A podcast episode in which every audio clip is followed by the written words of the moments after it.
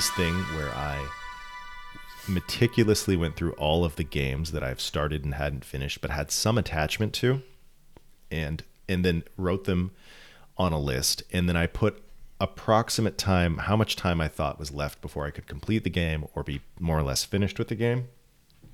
And then I kind of ranked them in order of which I want to, the games I want to finish the most. And that, you know, I also put some of the short ones at the top. And it was 17 games. I'm in the middle of 17 different video games.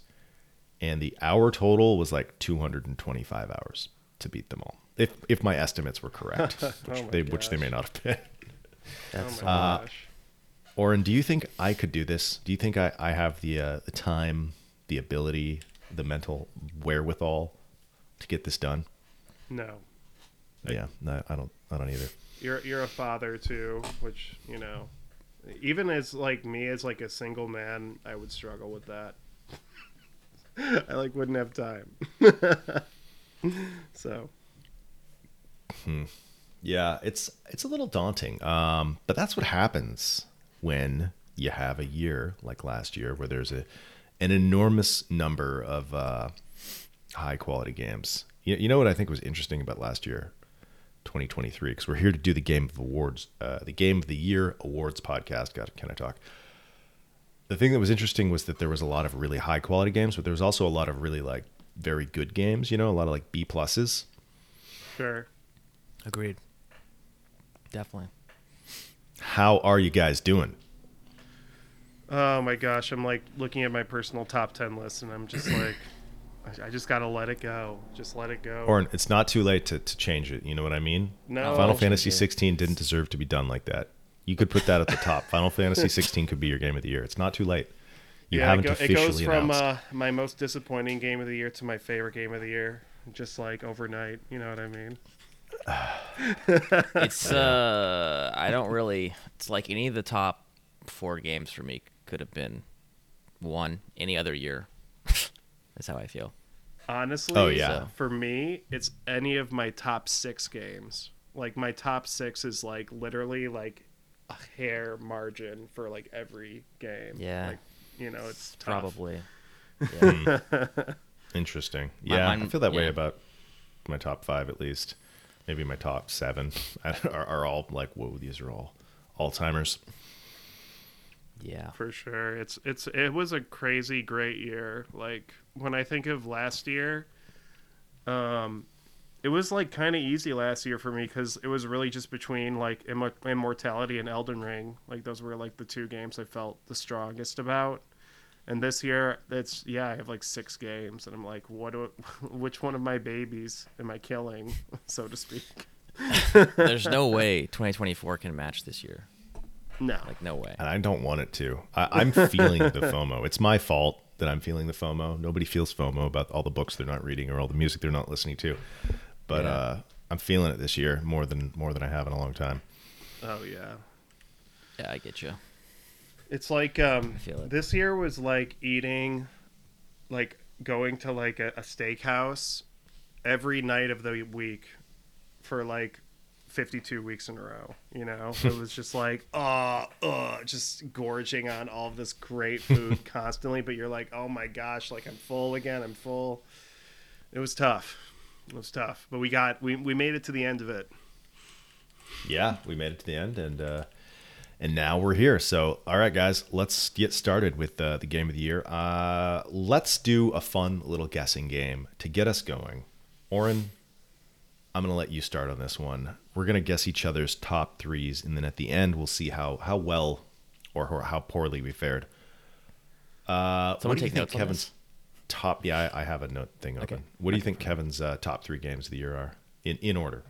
So so Kevin cannot have Yeah, any don't input don't on this. look away. Like turn off your camera, Kevin.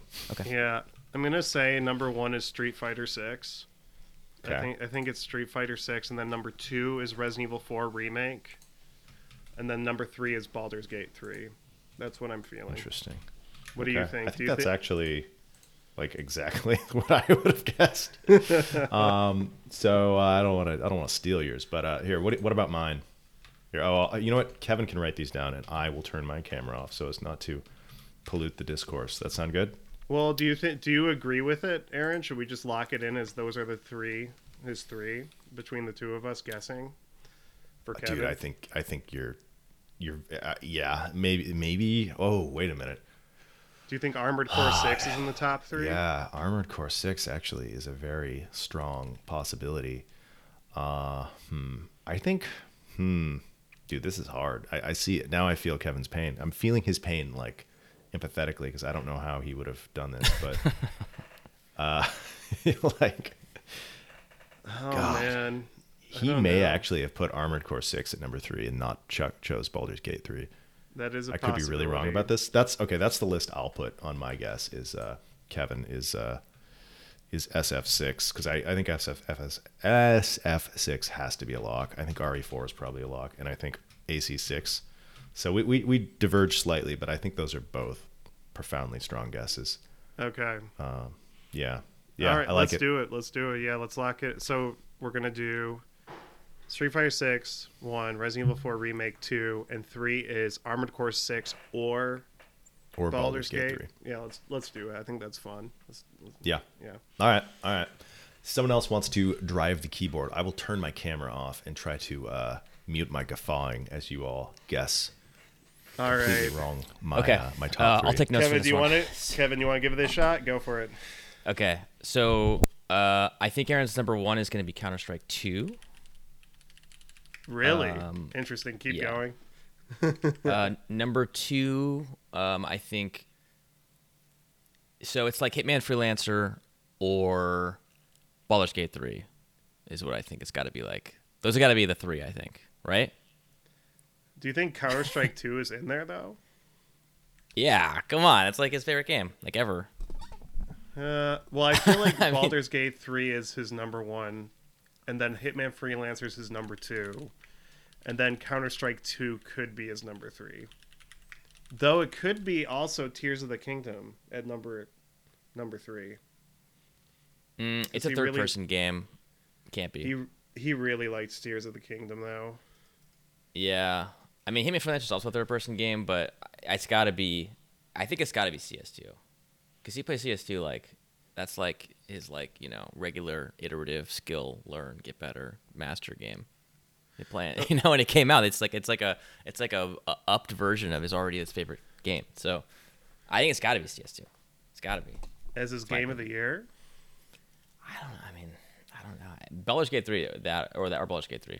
I What you think, I think? think Baldur's Bal- Gate I think I think Baldur's Okay. Gate 3 is his game of the year for sure. And then Freelancer and then. CS2. That's you know what? I'll I'll I'll agree with that. Okay. Yeah. Okay. We can do that.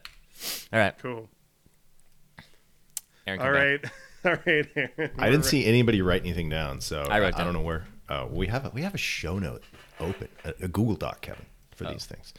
Um, Oh yeah, where did you put it on the Google. Doc? Uh, oh, I see. Oh, cool. You already set it up. yeah, I, I, I did it complete two completely different formats just to fuck with Oren's brain, but um, sorry. Oh, no. I think it's because I got lazy, actually. So should we Uh, just? Uh, yeah, I'm trying to Uh, figure. we, we both guessed for Aaron, so uh, Do you guys get you guys have two different things? Yeah, two different lists. So because I, like my version of your list is slightly different than Oren's, but pretty close. You guys seem to have different different ideas about what's what. The oh, I see. be. Aaron guesses. Okay, okay. So I'm gonna do SF six, RE four, and just to change it up, I'm gonna say Baldur's Gate three. No, no, Oh, you're already oh, down here. Oh, that, I'm sorry. That's the wrong. Oh, I see. It's for Kevin guesses. Oren guesses for Aaron and Kevin. Aaron guesses Oh, for Kevin gotcha. and Oren. Kevin Okay. guesses Oh, you for already put it in. Aaron and gotcha. Oren. Okay, I see, I see how you formatted it. Um. All right, you know what? I'm saying it's you Counter Strike 2 is number one. That's my that's my opinion.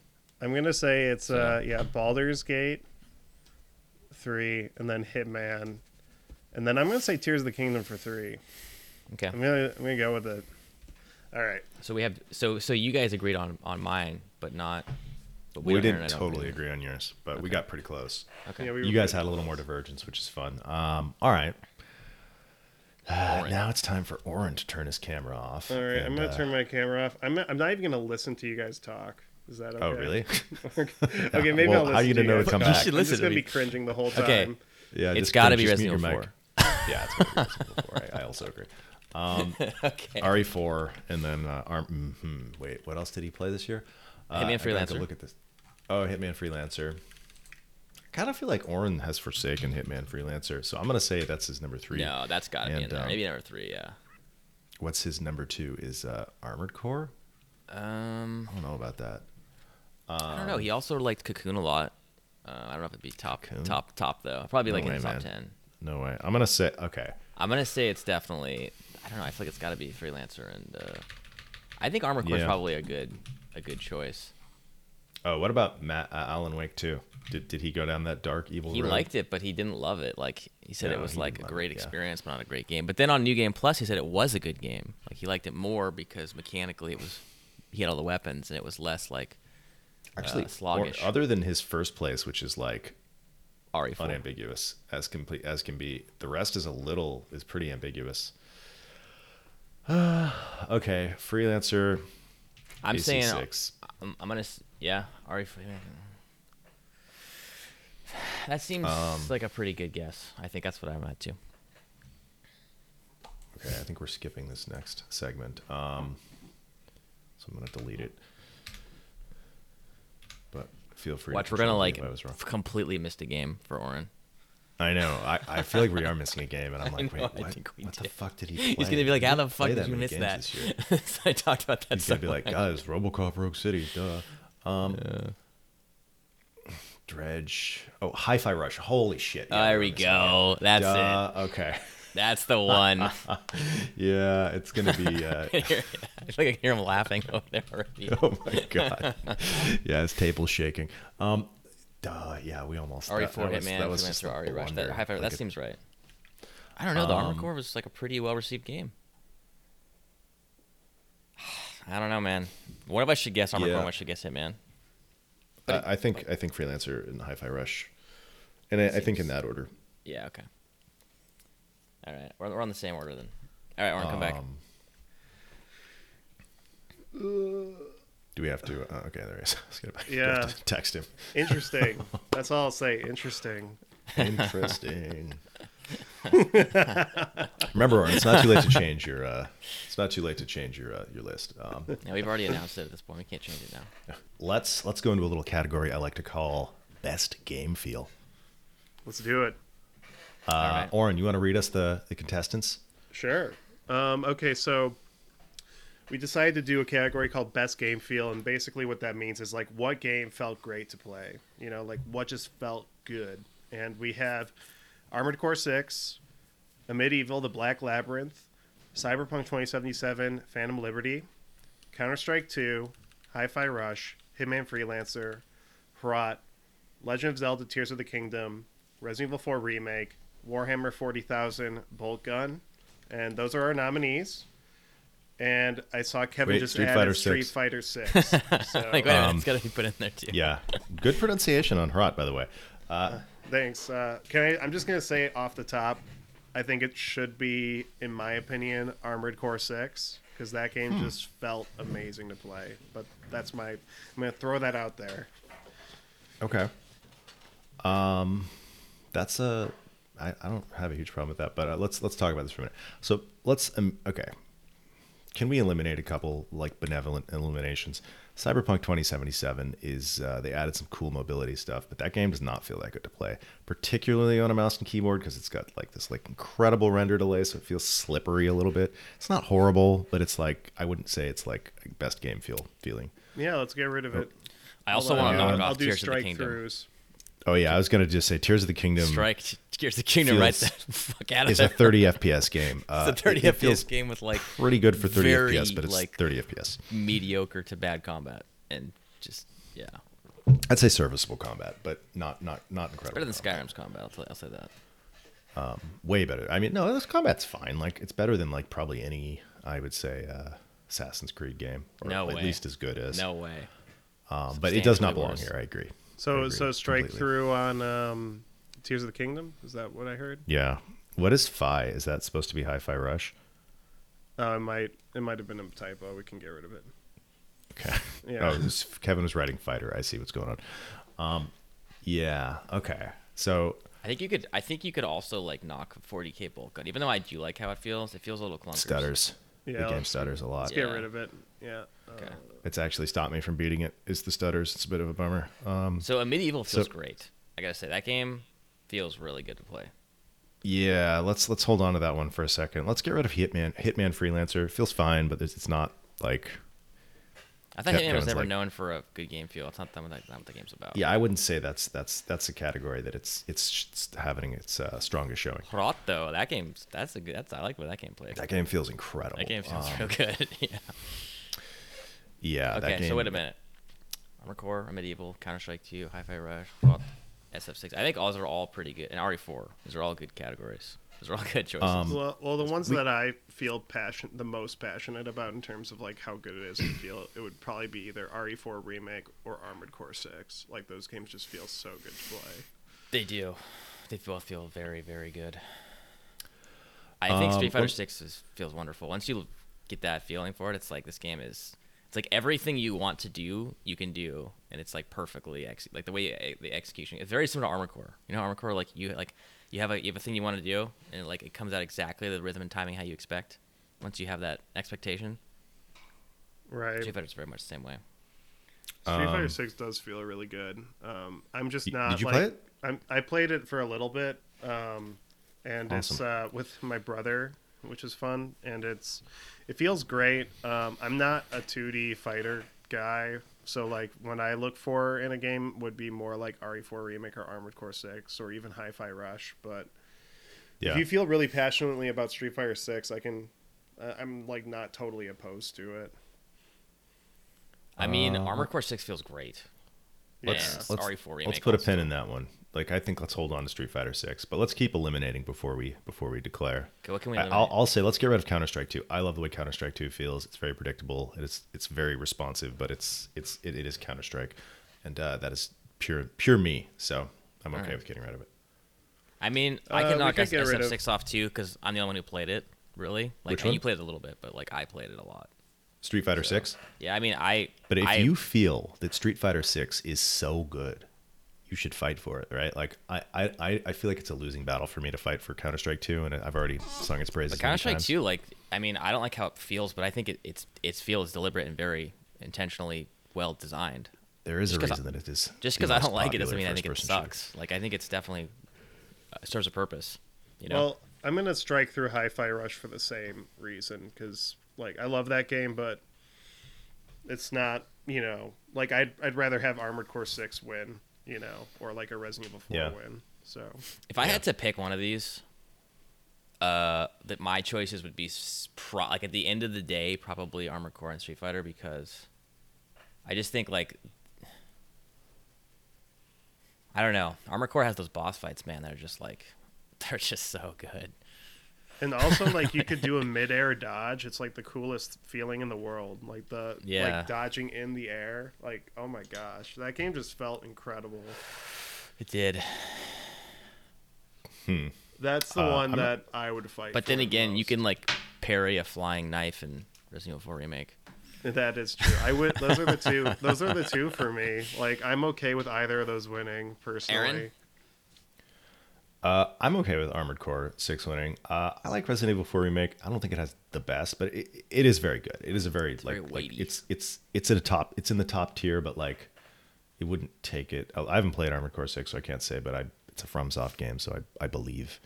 Uh, I just want to before we eliminate him. Amid Evil, the Black Labyrinth is fucking bonkers, insane. So good, feels incredible. So good. Right. like one of the best I one of the best it. boomer shooters ever uh, and it looks it looks like almost AAA with its graphics like it's really just gorgeous graphics uh, Hrot is uh, also incredible feeling does not look AAA looks like exactly like Quake but um, Yeah. such a good feeling game Yeah.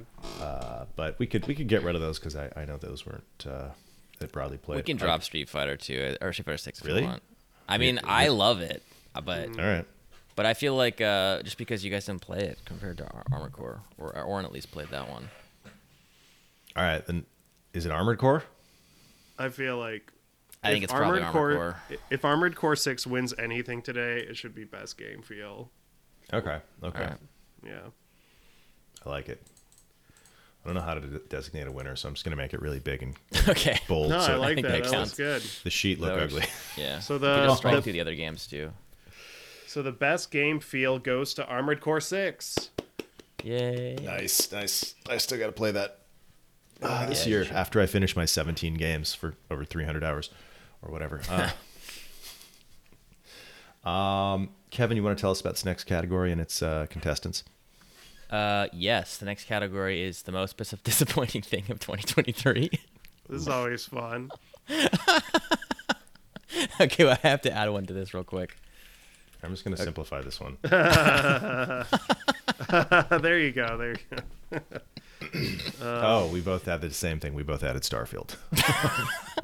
Okay, so the one I just added was playing Starfield. Um, but let's let's go to the next one. Final Fantasy 16's Identity Crisis. Is it an RPG or is it an action adventure game? Yakuza Fatigue, Like a Dragon Ishin was too samey. I agree with that, unfortunately. um, Alan Wake 2's Mind Place mechanic. Oh man, I feel like that one's that one's gonna be hard to pass up. Souls likes that rip off FromSoftware's design a little too much. Lies of P, Remnant 2, also Lords of the Fallen. Um, Slow Death of Arkane. Oof, man, so true. Ubisoft refusing to evolve its 2025 open formula. Yeah. And the dialogue in Final Boss of Remnant 2. That bad, huh? it's just shit. Um, and of course, probably the, the real worst thing of this year was the amount of layoffs in the industry, which was just astronomically high for how good the games were. It's just terrible. Uh, I don't want to be like the guy that downplays layoffs, but it wouldn't be for me personally the most disappointing thing for me. And I know that sounds really like that's like sounds like a lot of solipsism on my part, but but like for me personally, it would probably be the Final Fantasy 16 Identity Crisis because I think that game if it were a 20 hour action adventure game, it would be one of my games of the year. But as an RPG, it just fails. Uh, that so that's my choice. Okay, what should we remove? Ubisoft. Ubisoft. Like, whatever. I don't know how to surprising do me. strike through, but Uh, work. I could do it. Uh, you- Okay. You, just go to the tools and then oh, I'm sorry, format I- text and then strike through. Yeah, so like the one that I Remnant the one that I have to stand behind is the Mind Place one because I I really Mind Place? I didn't like that. Yeah. I feel like you could just say Alan Wake 2's pacing in general. I mean, the Mind Place is probably the worst offender, but like. If that wasn't in the is just- game though, mm. if it was just like the like exploration of the world and stuff, like you didn't have to stop suddenly and do something that's like completely unrelated to what you were just doing. Yeah. It's like mo- I mean, it is the pacing that is the problem, but I think it's like But- more it's specifically like the leaving the world Okay. and doing something that feels abstracted. Let me, let me, let me, let me think about. Okay. Sorry. Okay, Do you have more yeah. to say? No, that's it. Okay. You guys remember 2017, the other the other recent great incredible year with many games. One of those games was Prey, and Prey has has only risen in consensus and estimation. Not for me, per, because I loved it in 2017, but like critically in terms of like developing a huge cult following. One of the- probably the best modern immersive sims. I think They put my the favorite. glue gun in the finals even. Like Yeah, yeah, yeah. Um, and then you know that that game company makes uh, uh what the hell's that game called? I don't even- the the, the vampire game. vampire game. Redfall. Uh, Redfall, yeah. Uh, it's just like I don't know. I can't think of a time. I can't Now think of a quality dip. is a third person Marvel game. I mean, it's Blade. Well, that's that's Arkane Lyon. I know, but it's still it's still Arkane. I think I think there's a shift in the studio. I think Oh, there yeah. was yeah. Since Prey. So, um, for me, that's probably the most. If, if I'm going to be, you know, solipsistic, and that, that's that's definitely the most shocking thing. I, I you know, Final Fantasy. I, I hear what you're saying, and I totally agree. I think it would have been a great action, concentrated action game rather than a MMO married to Devil May Cry four or six or whatever iteration we're on. Um, Um, get out of here. I think uh, I I you know what like slow death of Arkane I think would be a good winner if we chose it because it is pretty shocking. Like it it went from being you know the talk of the town, one of the most impressive studios working today, and um, now they're just struggling, and it just seems like they're done, and it's it sucks. It's almost like you're you've discovered a band that you really like, and they like put out two or three amazing albums back to back to back, and then like they succumb to drugs, and then they break up, and then they replace members, and it sucks now. Like, so I'm I'm I, I would I'm okay with Arkane winning if if like you guys felt that way. I think But uh, yeah, I think it's a good winner because, um, like Aaron said, they released Prey, which is obviously an incredible game, and they released like the worst game that I played this year. Uh, Redfall. Redfall really felt like Early access uh, asset flip. Yeah, just really, really a bad game. Like what happened there? yeah. I hear it's better now, but uh, but not that much better.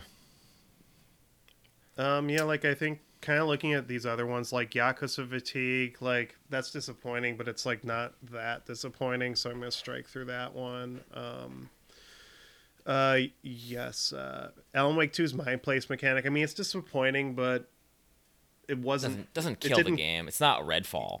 Yeah, it didn't know, kill the not even- game for me. I yeah, I think uh, Slow Death of Arkane. You know what? Like, like my That's- first that's choice. It. My first choice would be Final Fantasy 16's Identity Crisis, but my second choice would be the Slow Death of Arkane. So I'm down with the uh, Arkane winning.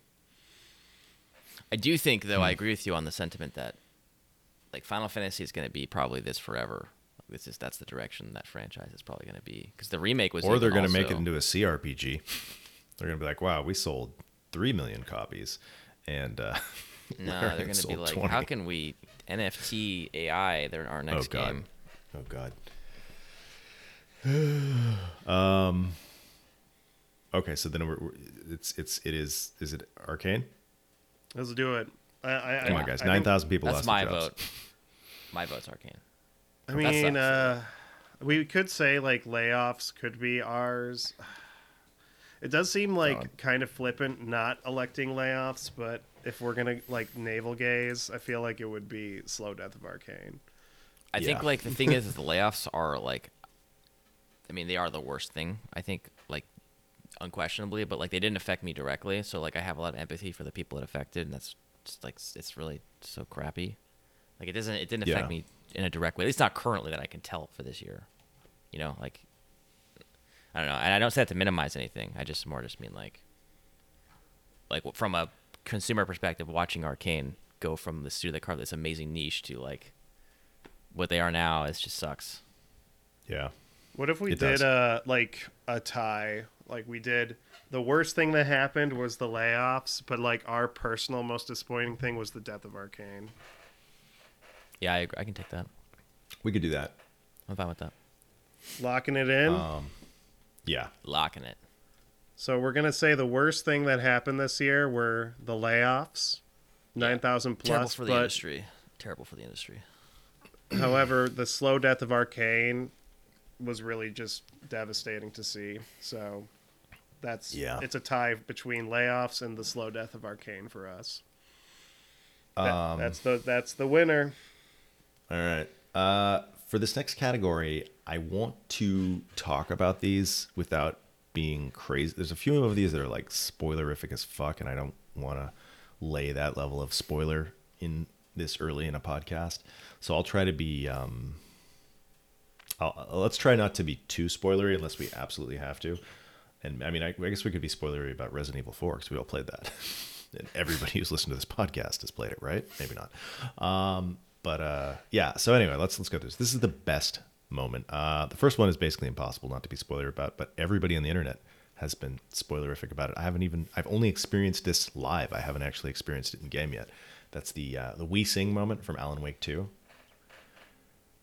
Definitely. Uh. I don't even know what the movie theater section of Alan Wake 2 is, but uh, that's another thing. Oren? Uh, well, why don't you just list them off and then we yeah, can okay. yeah. So the opening of Baldur's Gate 3 is is phenomenal. The second act finale is like some of the best like plot reveal, set piece, culmination shit I've seen in a video game in a very long time. Uh, kind of almost it almost feels like the end of like Mass Effect 1 but like on steroids and it's not even the end of the game. Can I have one too for Baldur's Gate? Yeah. Uh, Shadowheart telling me to kill Lae'zel, and when she's free from Oh, the God. cage, and then just killing her, and that's she's not in the game anymore. Yeah, yeah. like encour- This- an NPC a- encouraging me to kill like a pivotal character in the story in the beginning, and there's no, it's not even a big deal. It's not played off like a big deal. yeah. Your companions can fight to the death. Um, yeah. That's just like a video game did this. yeah. Uh, fucking up and improvising in Hitman Freelancer, definitely incredible. Uh, the Mimosa boss fight in Hi-Fi Rush. Taking down a walking building in Armored Core 6. Breach the Carmen Line, the level where you take out a fleet of warships in Armored Core 6. I also want to say in Armored Core Six. I love both of those. I also just want to say Balteus in general, like Oh, sure. experiencing what Armored Core is all about. The first time I think Balteus really is like, oh, this is what this game is. Definitely. Um, Krauser knife fight, Resident Evil 4. Yeah. The the utter length and girth of the uh, separate ways campaign i guess is what we're saying here real the moment you realized that it was a full campaign which uh, Yeah. i guess I, I haven't played it yet so i haven't really realized that but Uh, that's I, cool. I did. I bought. I was playing. I was like, oh my gosh, this is like a whole other campaign with upgrades and everything. Oh my god. uh, the first puzzle of cocoon uh, remind me what that happens in there that's where you're what do you, do you like rolling a ball or something Oh no, it's I'm sorry, it's the final puzzle of Cocoon. oh the final yeah, Yeah. okay i'm i was reading the first hour i was my brain was doing something yeah the first yeah. hour of viewfinder um and shooting a guy in the nuts and getting an achievement for it in RoboCop Rogue City.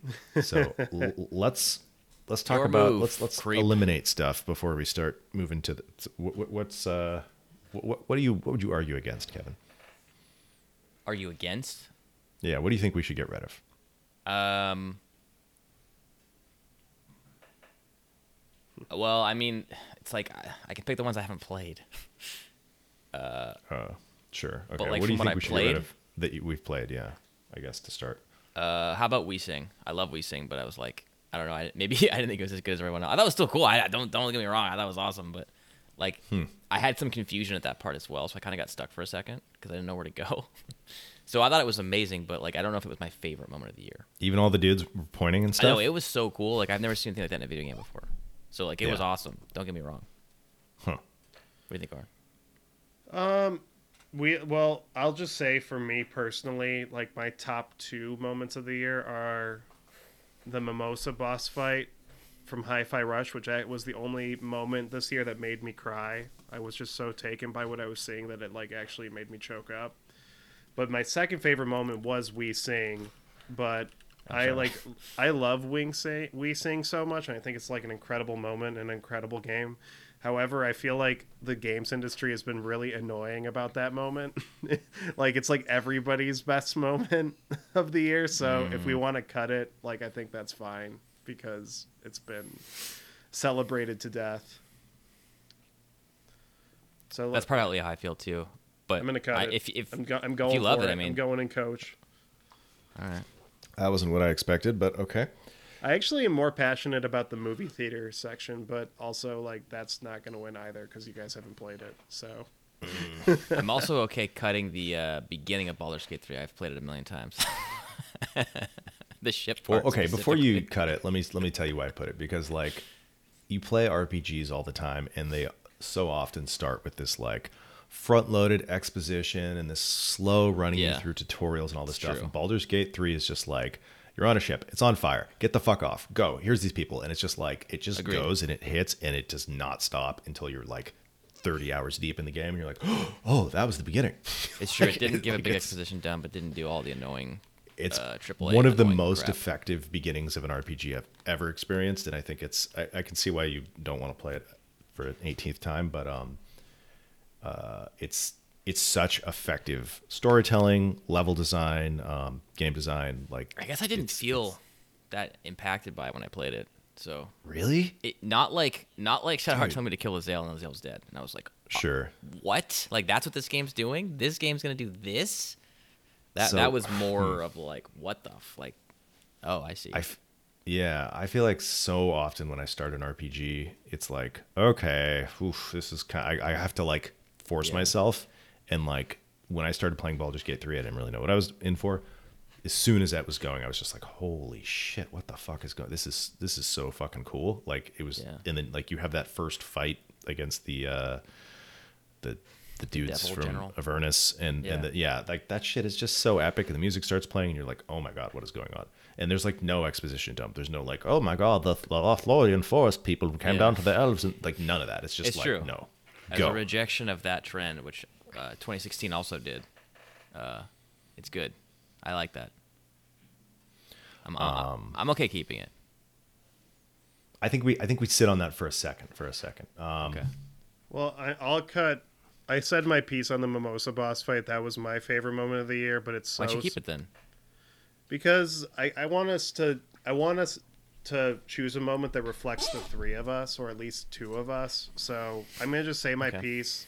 The Mimosa boss fight like was so exuberant, like, and I was so taken by it that it made me tear up. I was like, "Wow, See- I can't believe video games!" But I'm the I don't think you that- should cut it. Yeah, you shouldn't I cut think it we then. should. Yeah, I don't think we should Alright. cut that yet. If I won't if, cut if, it. if it moved you as a human to feel, I feel like that's that's important. Um, which is which is crazy because it wasn't even the only boss fight that like really like got into my emotions. The Rekka boss fight was also like, oh my god, this is incredible. So Hi-Fi Rush just had like the boss fights in that game were just special. I don't know, yeah, really special stuff. But anyway, um, I think we could remove the RoboCop thing. It is pretty awesome that you can shoot guys in the nuts. The nuts kind of serve as like a second headshot, basically. like it's Yeah. like a, It's very way to true to take the down character as well. People. Um, and it's uh, it is fun, and the, the reactions, like just the gore, the headshots, the head popping, the people exploding, is really really good across the board in that game. I'm, I'll uh, I'll also cut both the final puzzle of Cocoon and the first hour of view, Viewfinder because I thought the first hour of Viewfinder and like discovering what that mechanic is in the game is really special, and I love how Cocoon builds up to the final puzzle, and you have to use everything you learned in the game for that final puzzle. I think it's like really special, but like I'm not that passionate about both of them. I think they're both incredible moments, but there are other moments on this list that I feel stro- more strongly about. So I'm going to cut both of them. Okay. Um, of how many we have three Armored Core six moments. Which ones do you guys feel are the most the most key, the most important? I actually like what Kevin said about Balteus because Balteus is the first fight where you really have to like engage with the game's customization mechanics to like really figure out like okay, how do I equip myself to defeat this boss? And like the satisfaction of kind of breaking the algorithm of the game and like finding like a tool set that you can use against Balteus was like a really rewarding experience. Yeah, Okay. Balteus was like Genichiro and Sekiro. He's like that first like wall. Yeah. Like it's like, oh, I gotta really engage. I that's that's probably my favorite part of Armor Core Six was fighting Balteus for the first time. Yeah, So I'm down with it. Let's keep Balteus and strike the other two. Like I love the the, other two are two. awesome though. The other two are awesome. They are such experiences. Oh, have they're to totally they're you. totally awesome. But if I had to like identify the one I would get behind, it would be Balteus. Yeah. Um, So I'm gonna strike. what about? Is it okay if I strike the other two, or do you guys really feel we should keep Yeah. them? Stri- Oh strike. yeah, strike them. No, I think that's that's probably good. Did you strike the mimosa? Oh no, we're keeping the mimosa boss fight. That's right. Um, Hitman Hitman Freelancer, fucking up and improvising, which is literally what Hitman Freelancer is about. Um, I don't feel like that's a moment though. That's just like the game. Sure. You know what I mean? Um, th- it's not like that was like a scripted moment or like a very it's not like a specific second. It's just or thing. I mean, those moments Yeah. are incredible. Um, but uh, I'm I'm. I feel like it's it's it's not specific enough. All right, I'll I'll strike it. I th- I thought I would just do it. Unless it. you really feel strongly about it, then then then I would I would I would back you up. I just I'm like it's a little. Some of these other ones are like are like things that happen that are more specific, like Krauser fight or the Act Two, Baldur's Gate, or Well, the, the the three that I feel the most passionately about right now are the Mimosa boss fight, the Balteus boss fight, and the Krauser knife fight. Those are the three that I feel the strongest about. Okay. Why don't we Okay. cut off uh, separate ways? Okay. Let's do it. Um, The Krauser knife fight is just like That's the best. the fight. coolest thing ever. like I Yeah, can't. it- It's like it's like just the way they use the parry mechanic in it, and that was like one of the worst parts of the original Resident Evil 4, in my opinion, was the quick time event Krauser fight. I just uh, always hated that part of the game. So that the fact that they like took one of the worst parts of the game and made it into like arguably the best part of the game was awesome. How I- is it on replays? I didn't write down the uh, eh, killable NPCs for Baldur's Gate, but Oh, yeah, yeah. You that- should. Well, I mean, on replays, the it's easier, but it's still fun. The Krauser knight fight, but like the it, the first time you do it is ju- was just so cool. it is a very good set piece. Um, I did feel like it went on slightly longer than I wanted it to, but uh, but it, but it was it was pretty awesome. Um, hmm. I mean, like if there's one Baldur's Gate three moment, what would you guys choose? Hmm. These are all good. mean- I, like. I really liked the uh, Act Two finale as well. I thought that was really well done. Um, I, there was a, there was a, a lot of they they build up to it so beautifully. And the pacing is just so well done all the way up to that moment. It was just it was really awesome. Uh, I really I really liked that. Um, for me, like though, the, for me the most like poignant thing from Baldur's Gate 3 was like realizing that my choices had such an impact and like no one's safe. Like like it's like like like th- th- it's like it's like in a, like Fallout New Vegas. Everyone talks about that, but like the NPCs of Fallout New Vegas are not the NPCs of. Sorry, I know people love that game, but like they're just not the Baldur's Gate NPCs. They're just not the same. Right. So it, it would just be like if you could kill anyone on your ship in Mass Effect at any moment, and or like there was just I, I don't know. I, I just uh the, the the the player agency of the story in Baldur's Gate three I think is eh, with its level of presentation. I still feel like I don't know if I've seen a video game quite do it as much as that game does. So Sure. to me, that's like I don't know. That was the the coolest part to me. Yeah, Was I, I agree with what you're saying there. Like f- for Baldur's Gate, the thing that makes it so, like I think of it like as a skyscraper when everybody else has been making ten story buildings. Like like you think of other choice based games. Lots of people have said this, but like like you, you know you make a choice and like something happens and it's dramatic or it's not. Sometimes maybe it feels a little fake or forced, and sometimes it feels really whoa. You know, like when I when I got Ashley killed in Mass Effect, even though I didn't like her that much, or maybe I got Kaidan killed. I think it was Kaidan, But, but it uh, has to be one of them, right? it has to be one of them or Yeah. whatever but like It's not like- but it's always these like prescriptive moments where it's like they're like here you make a choice right now and Yeah. you're on the spot and it's like do this thing everything you do in Baldur's Gate is one of those moments and the entire narrative is reacting to it in like so many ways that it's just like there's really nothing like it. And, and it and it makes everything that you do feel like it has so much more consequence. And yeah like uh, uh, you can go back to camp and you know Lae'zel and Shadowheart can have a fight and one of them will end up dead or if you're careful neither of them will end up dead. Like it's it's it's totally it's your story Yeah, and like the way that it happened in the beginning of the game when she's in the cage and you free her, it's like a, it's not like a, she's going oh, out. you like, killed her with in the cage in the beginning of the game Yeah, yeah. Lae'zel's Oh, like, kill her. We shouldn't trust her, and you can just do it. And it's like it's like the first option, and it's not like this like she goes out like with this like sacrifice, and it's like this big mean. It's just like no, you just gank her and she's dead, and that's it. Like it's like it's just like a part that's something that can just happen. It's not like this big presentation where it's so flattering and amazing, and like they you know build up this huge moment. It's just like and that's just that was it. I don't know. I thought that was really. I just was like very impressed with the designers letting you do that and have it be play. out I like feel like we should put a pin in that consideration um, because I do think that that what you're saying is all key. But uh, I, I think if for me, if we're thinking about the best moment, the everything leading up to you know get to the get to the tower, go to the tower, all the shit that happens in Act Two, and then the final reveals that happen are just like what the fuck, and it it, it plays out over like ten hours, and it's like insane. It's like the best season of HBO you've seen in like forever um, in my opinion. I like I thought I like I don't know. I, I could go either way. I think those are both really good. Here's my. you Um, want to know why, why why I think that one's better? Because Yeah. I've seen games do that before.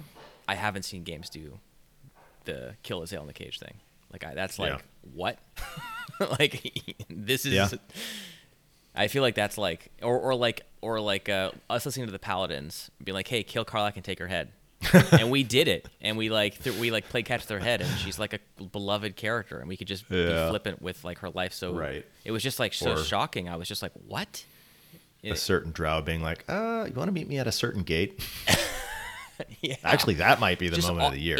any of that stuff is just like th- this game is is doing something fresh, and it's all done in a presentation that's like a AAA game. All of these choices play out, and and I think that that's like that to me is like Baldur's Gate. Like, whoa, whoa. So yeah. Um. Yeah. I don't know. Oren, Oren, how do you how do you feel about us saying all these things?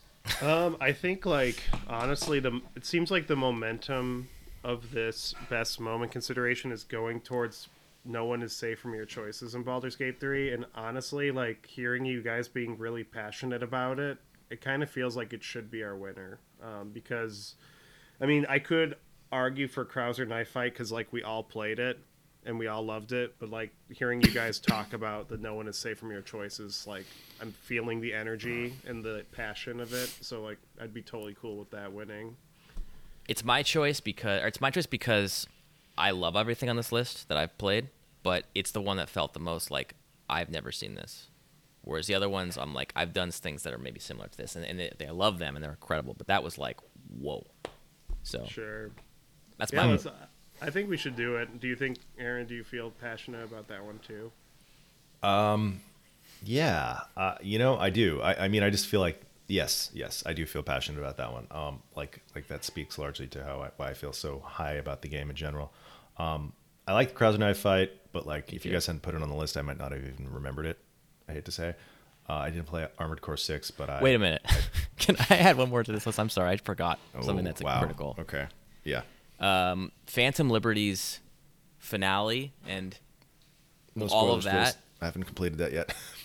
I'm but sorry, it's like I forgot to put that here, on do, do, here. do you guys let's you guys want a minute to speak about it, and I'll uh, I'll take a quick uh, Yeah. a quick. yeah, Can here. we have like a moment? Yeah, we sure. could- I'm gonna we- I'm we gonna could- say. Yeah, I uh, I thought it was amazing, and I thought it was a great ending to the game, uh, like new ending to the game that like really put into perspective. It like put a twist on a lot of the ideas in that game that was like really compelling, and I loved how hopeless it is was, but it also had like a glimmer of hope to it. Um, I thought it was great. I don't know if it should win, but it's definitely worth shouting out. Yeah, I at least had to mention it because that was definitely uh, a thing. CD Projekt. Red, they're CD Projekt Red's the master of like shitty endings. They're like so good at it. It was very. I, I don't know if Aaron's gonna listen to this recording. Hopefully he's not, but it was definitely like, whoa, that was that was something. So, uh, yeah, I still think. I would. I'd have to at least give it to Baldur's Gate for me. I I think we should do Baldur's Gate. Like you guys are clearly very passionate about it, and like my personal choice would be the Mimosa boss fight or the Rekka boss fight from Hi-Fi Rush because I was just so taken by that. Um, so I, I'll just shout that out as a personal shout out. But I think Baldur's Gate three, no one is safe from your choices, should win. Okay. All right. We uh we agree at Baldur's Gate, Aaron. Or Oren agree. Oh, you, oh, Yeah. interesting. Okay. but uh, just gotta I'm shout out Phantom bold. Liberty. Yeah. Yeah. No, I believe it. Phantom Liberty's freaking amazing. So the best moment is Baldur's Gate 3 realizing that no one is safe from your choices. All right. All right. Ah, Sorry, we sing. I I I thought we sing was gonna take this for. I th- We Sing was awesome, just for the record. I, Oh, yeah, I, We- I wasn't gonna like shut it down. It was incredible. uh, I, I, uh, I really love We Sing, but like I've said before, it's actually not even my favorite moment in Alan Wake 2. It's uh, the movie theater Yeah. Section. So I guess I kind of self sabotaged there, but that's fine. Um, all right. Quickly, let's let's just talk about games you played in 2023 that were not from 2023 that you really liked. Uh, Kevin, we've lost your camera. Okay. Uh, Oren, you want to go first?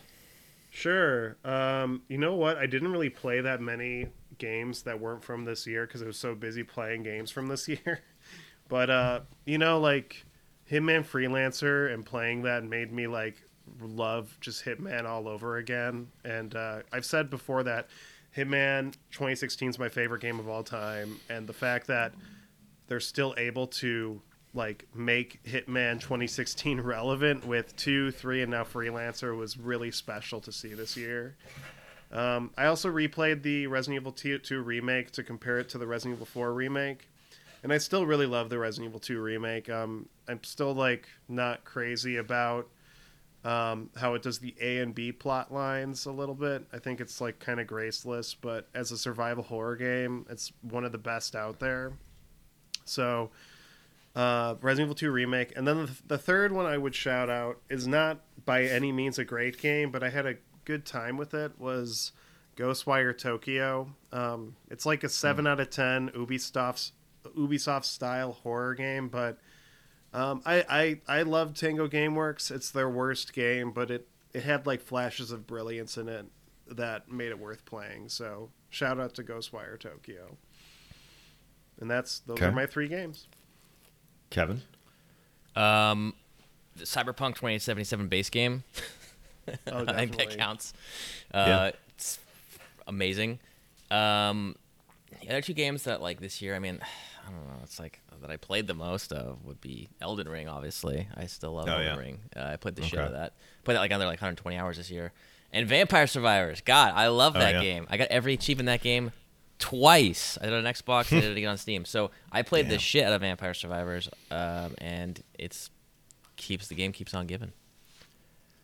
It's funny how much you keep playing that game. When you brought it up on the podcast like two months ago, I thought you were joking, and then I, No, now I see you not joking. playing it all the time. Also, uh, one other game is Street, Streets, Streets of Rage 4, which I always wanted to. I never even got to talk about on the podcast, but I think that's like the Oh, best yeah. game I've ever made and one of my favorite games of all time. Hmm. And it has a roguelike mode that I'm still playing regularly. So, good stuff. Rogue influence mode really is more. All right. oh Uh, yeah. That's cool. Uh, as I've said on the podcast, Baldur's Gate 3 reminded me that I love CRPGs. So I played over 100 hours of Underrail. It's probably one of my top 10 favorite games of all time now. It's just insanely good. Uh, Chained Echoes came out last year, came out late last year. I was tempted to con- include it on this year's list. It definitely would have made my top five had I played it last year. It just came out like at the beginning of December, middle of December. Um, really, really good JRPG. I played Resident Evil 7 for the first time this year. Uh, I loved everything up until the tanker, and then I literally could not force myself to play the game another minute. uh, and uh, Returnal on PC, I finally beat it. Yeah, Warren, we should have picked that for Game of the Year 2021. But man, I did like Forza. Uh, Returnal, pretty freaking great. Although Came out this year. slightly trivialized on. Uh, I played it on PlayStation 5 in 2021. Um, slightly trivialized by a mouse and keyboard. Like not, it's just a little. Maybe it's like a little too easy now, or I thought it was like a little too hard with a controller. So I don't know. Sure. All right. Uh, Yeah, Or yeah, I'm gonna let- nice. I'm gonna let you go through this one. Uh, next category is best weapon.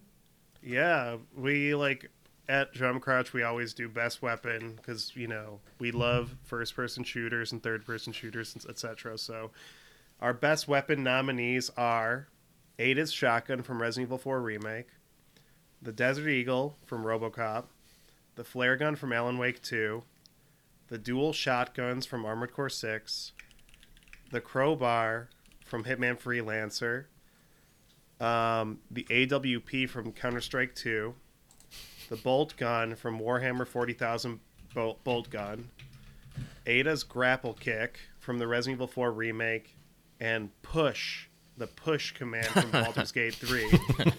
Um, I'm just gonna say from the like right away, I think it definitely 100% should be Ada's shotgun from Resident Evil 4. Like Ada's shotgun from Resident Evil 4 remake is like my favorite video game shotgun ever. It's incredible. I just love using it. So that's my it feels like right off the bat. It feels like an id shotgun. I was like, this this hmm. belongs in Doom. This shotgun. This is like, Is it an auto shotgun? no, it's a pump shotgun. But it it's just a- rips. Beast. It's a beast. It's like it's like overpowered, but in a way that's amazing. it's so satisfying to blast people with it. Yeah. Can it track a, a target and turn a corner though? track a target. Like target? a crowbar, a certain bald man's Oh. crowbar. Oh yeah. Well, I, the crowbar is like an interesting choice because it's like, um, like in Hitman, the original base Hitman, I didn't use the crowbar that much because I always had a lockpick. But in mm-hmm. Hitman Freelancer, you don't always have a lockpick. So the crowbar is your lifesaver in Hitman Freelancer. God, like when you yeah. find a crowbar, you can use it to open doors. You can use it to knock people out. Like the crowbar is like a game changer in Freelancer. It's pretty incredible. It tracks. Is it like the homing suitcase? Yeah. Yeah. Okay. It goes around corners and stuff. I think that's just across the board. If you throw something at a, at an NPC and they turn a corner, it'll. I, I've only seen it happen like once in games. so Hitman it's not like was like the funniest thing. Yeah. Uh, the bolt gun was pretty good in Warhammer 40k good. bolt gun. Um, Bolt gun. so was the uh, like chainsaw thing. Like I Yeah. don't, or it's like your chainsaw uh, sword. I don't know what it was, but um, Chainsword, yeah. the you know obviously I, I actually put the uh, the AWP to piss Kevin off because he hates it, but it's it's a sniper rifle that just destroys people. I have gotten triple kills with it before. It's basically the Unreal Instagib gun in Counter Strike with a scope. The Deagle in RoboCop is pretty great. It's just like the Deagle in Counter Strike, which I think is a smart move. It's just this, it's a freaking sniper rifle hand cannon. Right. It just goes boom, boom, and blows people away. Um, flare guns in Alan Wake too. I so I just have to mention I the combat in Far Zero 4 I, I love so much. And I remember like speculating about it years before it, or years before it came out. Like are they going to bring back the you know context sensitive actions? And they did. And then they released a DLC and they iterated on it by adding a ranged version of it and making it play out in a smooth way. I'm like wow they actually like done something new with this system. This is so cool. Range version of what? Of the uh, melee context sensitive melee attacks from Resident Evil 4. So you shoot them in the face, you can do it. Ada has a ranged version of it. She like zooms in, and she also can pull people's shields off with her. So they like made a new attack that fits her character perfectly, but is also like fits like it's it's like it's you know makes sense with the game story. So I thought that was a really cool weapon. I was really impressed by it. I think I think uh, the ones that I feel the most passionately about are either Ada's shotgun, Ada's grapple kick, which you're right is a game changer, or uh, I also really do like the crowbar from Hitman Freelancer, like just from a utilitarian pers- perspective. But my vote would still be the shotgun from RE4. My vote's the shotgun. That Okay. Well, before we give it to the shotgun, I just clear. want to say pushing people in Baldur's Gate 3 uh, is awesome. never, never not fun. Especially if it's in the, the void. Actually, that almost should have been the first moment was realizing you could push a bunch of people off a cliff. You're like, why? All these guys are standing next to this. Oh, pu- push? But wait, what? Um, but uh, I hear you guys about the shotgun, so I, I won't stand in the way of progress. Let's do it. I think it should be the shotgun. I mean, like, whenever I play Resident Evil 4 Mercenaries, I always play as Ada because I just don't want to play as anyone else. Because, like, I just love the shotgun that much. like, that, that's where I'm at. So I'm gonna, I'm gonna say we lock it in. Best weapon, eight of the shotgun from Resident Evil 4 remake. Okay. All right, all right.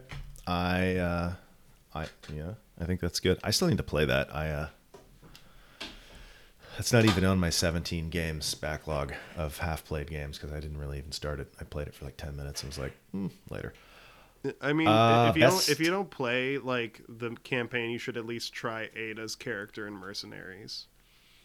So I you don't can really just like know. mercenaries. Oh know that's really? blasphemy, oh, I but- love No, it's so good. Mercenaries. Mercenaries is Yeah. like so fun. I love it. I believe it. I believe it. I Have you just, tried uh, it really? Yeah, A couple. Try and get an rounds. S I plus kinda- plus rank. Like try and get a full combo on the level. Yeah, whenever I start playing that, I'm just like, I could be playing Counter Strike right now, um, or I could be playing through like a, It's just not you know, the same thing at all. yeah, it kind of scratches a similar itch. I for could be me, playing but- baseball and I'm playing soccer. Well, Yeah. well, I, I That's will how a baseball say, player might feel. I, I will say, in the past week, I got back into Mercenaries again, and I got um, over like a score. Of, I think I'm in the top 2,000 in the world on every level as Ada, um, for Ada just specifically. So Very um, nice. That's pretty good. Yeah, That's I awesome. just, I just got, I just got really addicted again. I'm just like, this is so fun. Um, but yeah. Anyway, All right. give it a shot. Uh, let's best music or musical track. Is this track or music?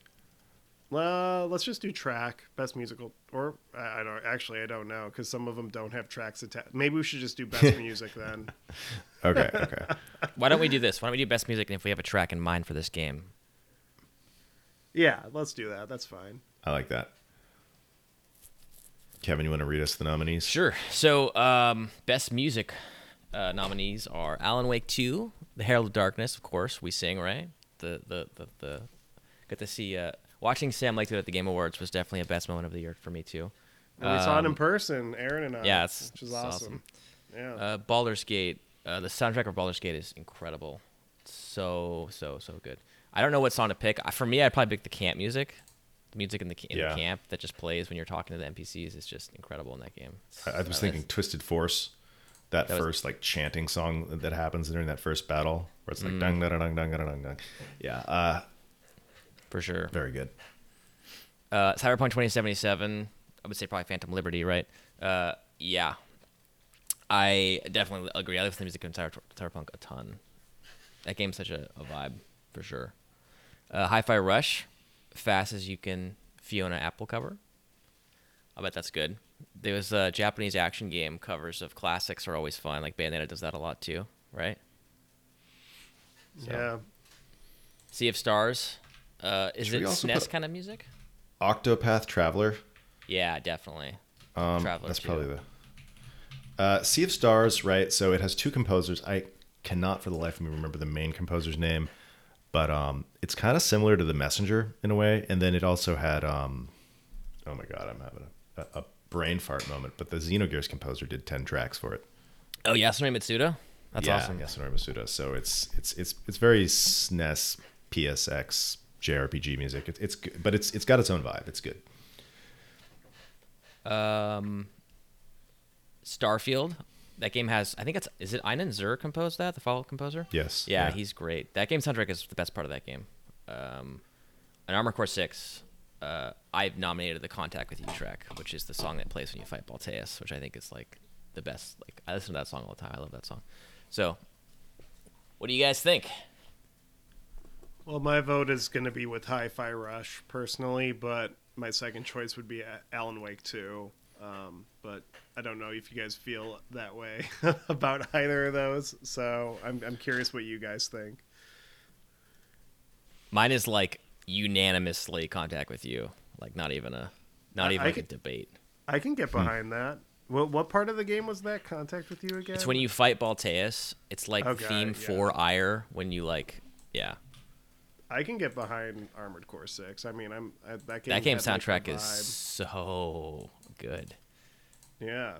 The- you know what? Like, if you're Ooh. voting for that, I'm I, I am down with that. If you That's feel my, like, about it. I'm listening it. Unbudging. It's pretty good. I won't even budge on that one. Dude, that song, like, should we, should we just that- like lock it in then? If like, well, wait a yeah. minute. Wait a Aaron, minute. you Wait a minute. Wait a minute. Wait a minute. Well, Aaron, what do you Yeah, feel? give Aaron some, give Aaron some All right. time here. Yeah. Let's let's Octopath Traveler 2 had a great JRPG great JRPG soundtrack. We could just we could knock that out. Bye bye. But it was it was good. Probably maybe the best part of the game. Although I really like that game, but has some flaws. Sea of Stars, like I said, also uh, Yasunori Mitsuda, incredible soundtrack. Their main composer, I should really look up his name right now, is in a metal band. He's in like a uh, like a melodic death metal band. so who? like all of the music has this sort of like melodic death metal sensibilities and almost kind of reminds me of Finntroll. Wait, which is which, like a f- which one? Sea of Stars. Really? Um, even though it's still just like JRPG music, but like it has like sometimes like double bass and there's all these like weird like noodling. It's it's pretty fun. I, it's Oh, it's a good soundtrack. It, it's Eric W. it's Brown. unique. Um, but we could get rid of that too. Starfield, that main theme is is just rousing. Um, Inon Zur is also good, but we can get rid of it. Uh, Cyberpunk, do they always have a black metal station? Yeah, they do. Okay. They well, no, they do now. But was that is that new yeah. or is that was no, that's not new. Oh, okay. Um, yeah, there's so much good music in that game. Like from from the original composed tracks to all the stuff on the radio, it's like blows GTA Five out of the water. Yeah, it definitely does. It's way better. Music. Um, they had a bunch but of honestly- music is just great in that game. and Baldur's Gate music is across the board great. Yeah, it's so good. I feel pretty strongly about it, but I almost feel the most strongly about Herald of Darkness, even though I haven't seen it, just because a fucking Finnish video game company snuck a freaking progressive metal song into the middle of their game, and everybody loves it. Uh, I mean, I am. I agree with you. So if you guys like, I mean, Alan Wake Two is my second choice. So if we want to do Alan Wake Two, I'm totally for that as well. But Armored Core Six is also a great choice too. But I'm leaning more towards Alan Wake Two. Hmm. Okay, well, So- I'll let you two decide then. This this Armored Core Six track is definitely fire, as the kids, the older kids say. I really like Hello Darkness. it's like I don't know. I listen to a lot of metal, and uh, the guitar tone and the chords are like too bluesy and rocky for me. So I can't I can't give it the win because it's just Well- not my style. Well- Even though I think well- it's awesome, it's like it's just not quite genre enough for me. I guess it's like it's Dude, but it's like a 12 minute song that's like a 12 know, minute it's Dream just- but it's Theater like- song. it's like it's not though. It doesn't have the minor key. It's like not minor key enough. It's got a lot of major Okay, stuff. This is, I don't. this is this is a little too inside baseball. Uh, but Well, I, th- I Sorry. think like I hear Alan you. Wake 2, you're not like uh, you also have to consider how it shifts the tone of that game because you're playing like a survival horror style video game, Agreed. and when that level happens, it's such like to- total whiplash in like the best way possible. And agree. like I was, and I think that is part of its genius. Um, so that's why I'm kind of thinking Alan Wake 2 should probably win. Like, I forgot about the Armored Core 6 track until he brought it up, though I do think now that you've told me what it is, I'm like, oh yeah, that was a great track. But like, the Herald of Darkness was unforgettable. Like, that was just, I'm going to remember that for the rest of my life. yeah, and I think in a year of games with great music, uh, that was the most musical thing that happened in a video game. The most like distinctly like musical thing. I don't know. Like it's eh, like they made a, a rock opera in a in a video. I don't know. It's just it's it's interesting. It's unique. I, I get what you're saying though that you don't totally love the song. There was as like much as everybody else does. There does. was like four minutes of shredding. it was like yeah. Freebird blues shredding. I'm like, no, you're killing me with this. I Well, think I I'm just. This is almost just a. argue, I would almost argue that it's not even like a metal song for parts of it. It's more like almost like a Broadway musical, like the way like they're singing to each other. Yeah. It reminded me of like Stephen Sondheim. It's very it's it's very common in like progressive metal to have that kind of theatricality. Oh, okay, got it. Yeah. That's why I'm saying it it's sounds like, like, it Dream doesn't Theater have does the like similar kind of edge thing. though the Dream Theater. That's like why I like Yeah. like like if you were to be like Mick Gordon, right? I'd be like, oh yeah, completely. But I feel like it's just it's missing something to me that's like it's missing a, a, a bit of the pie that's like essential. Yeah, That's my opinion. I hear you.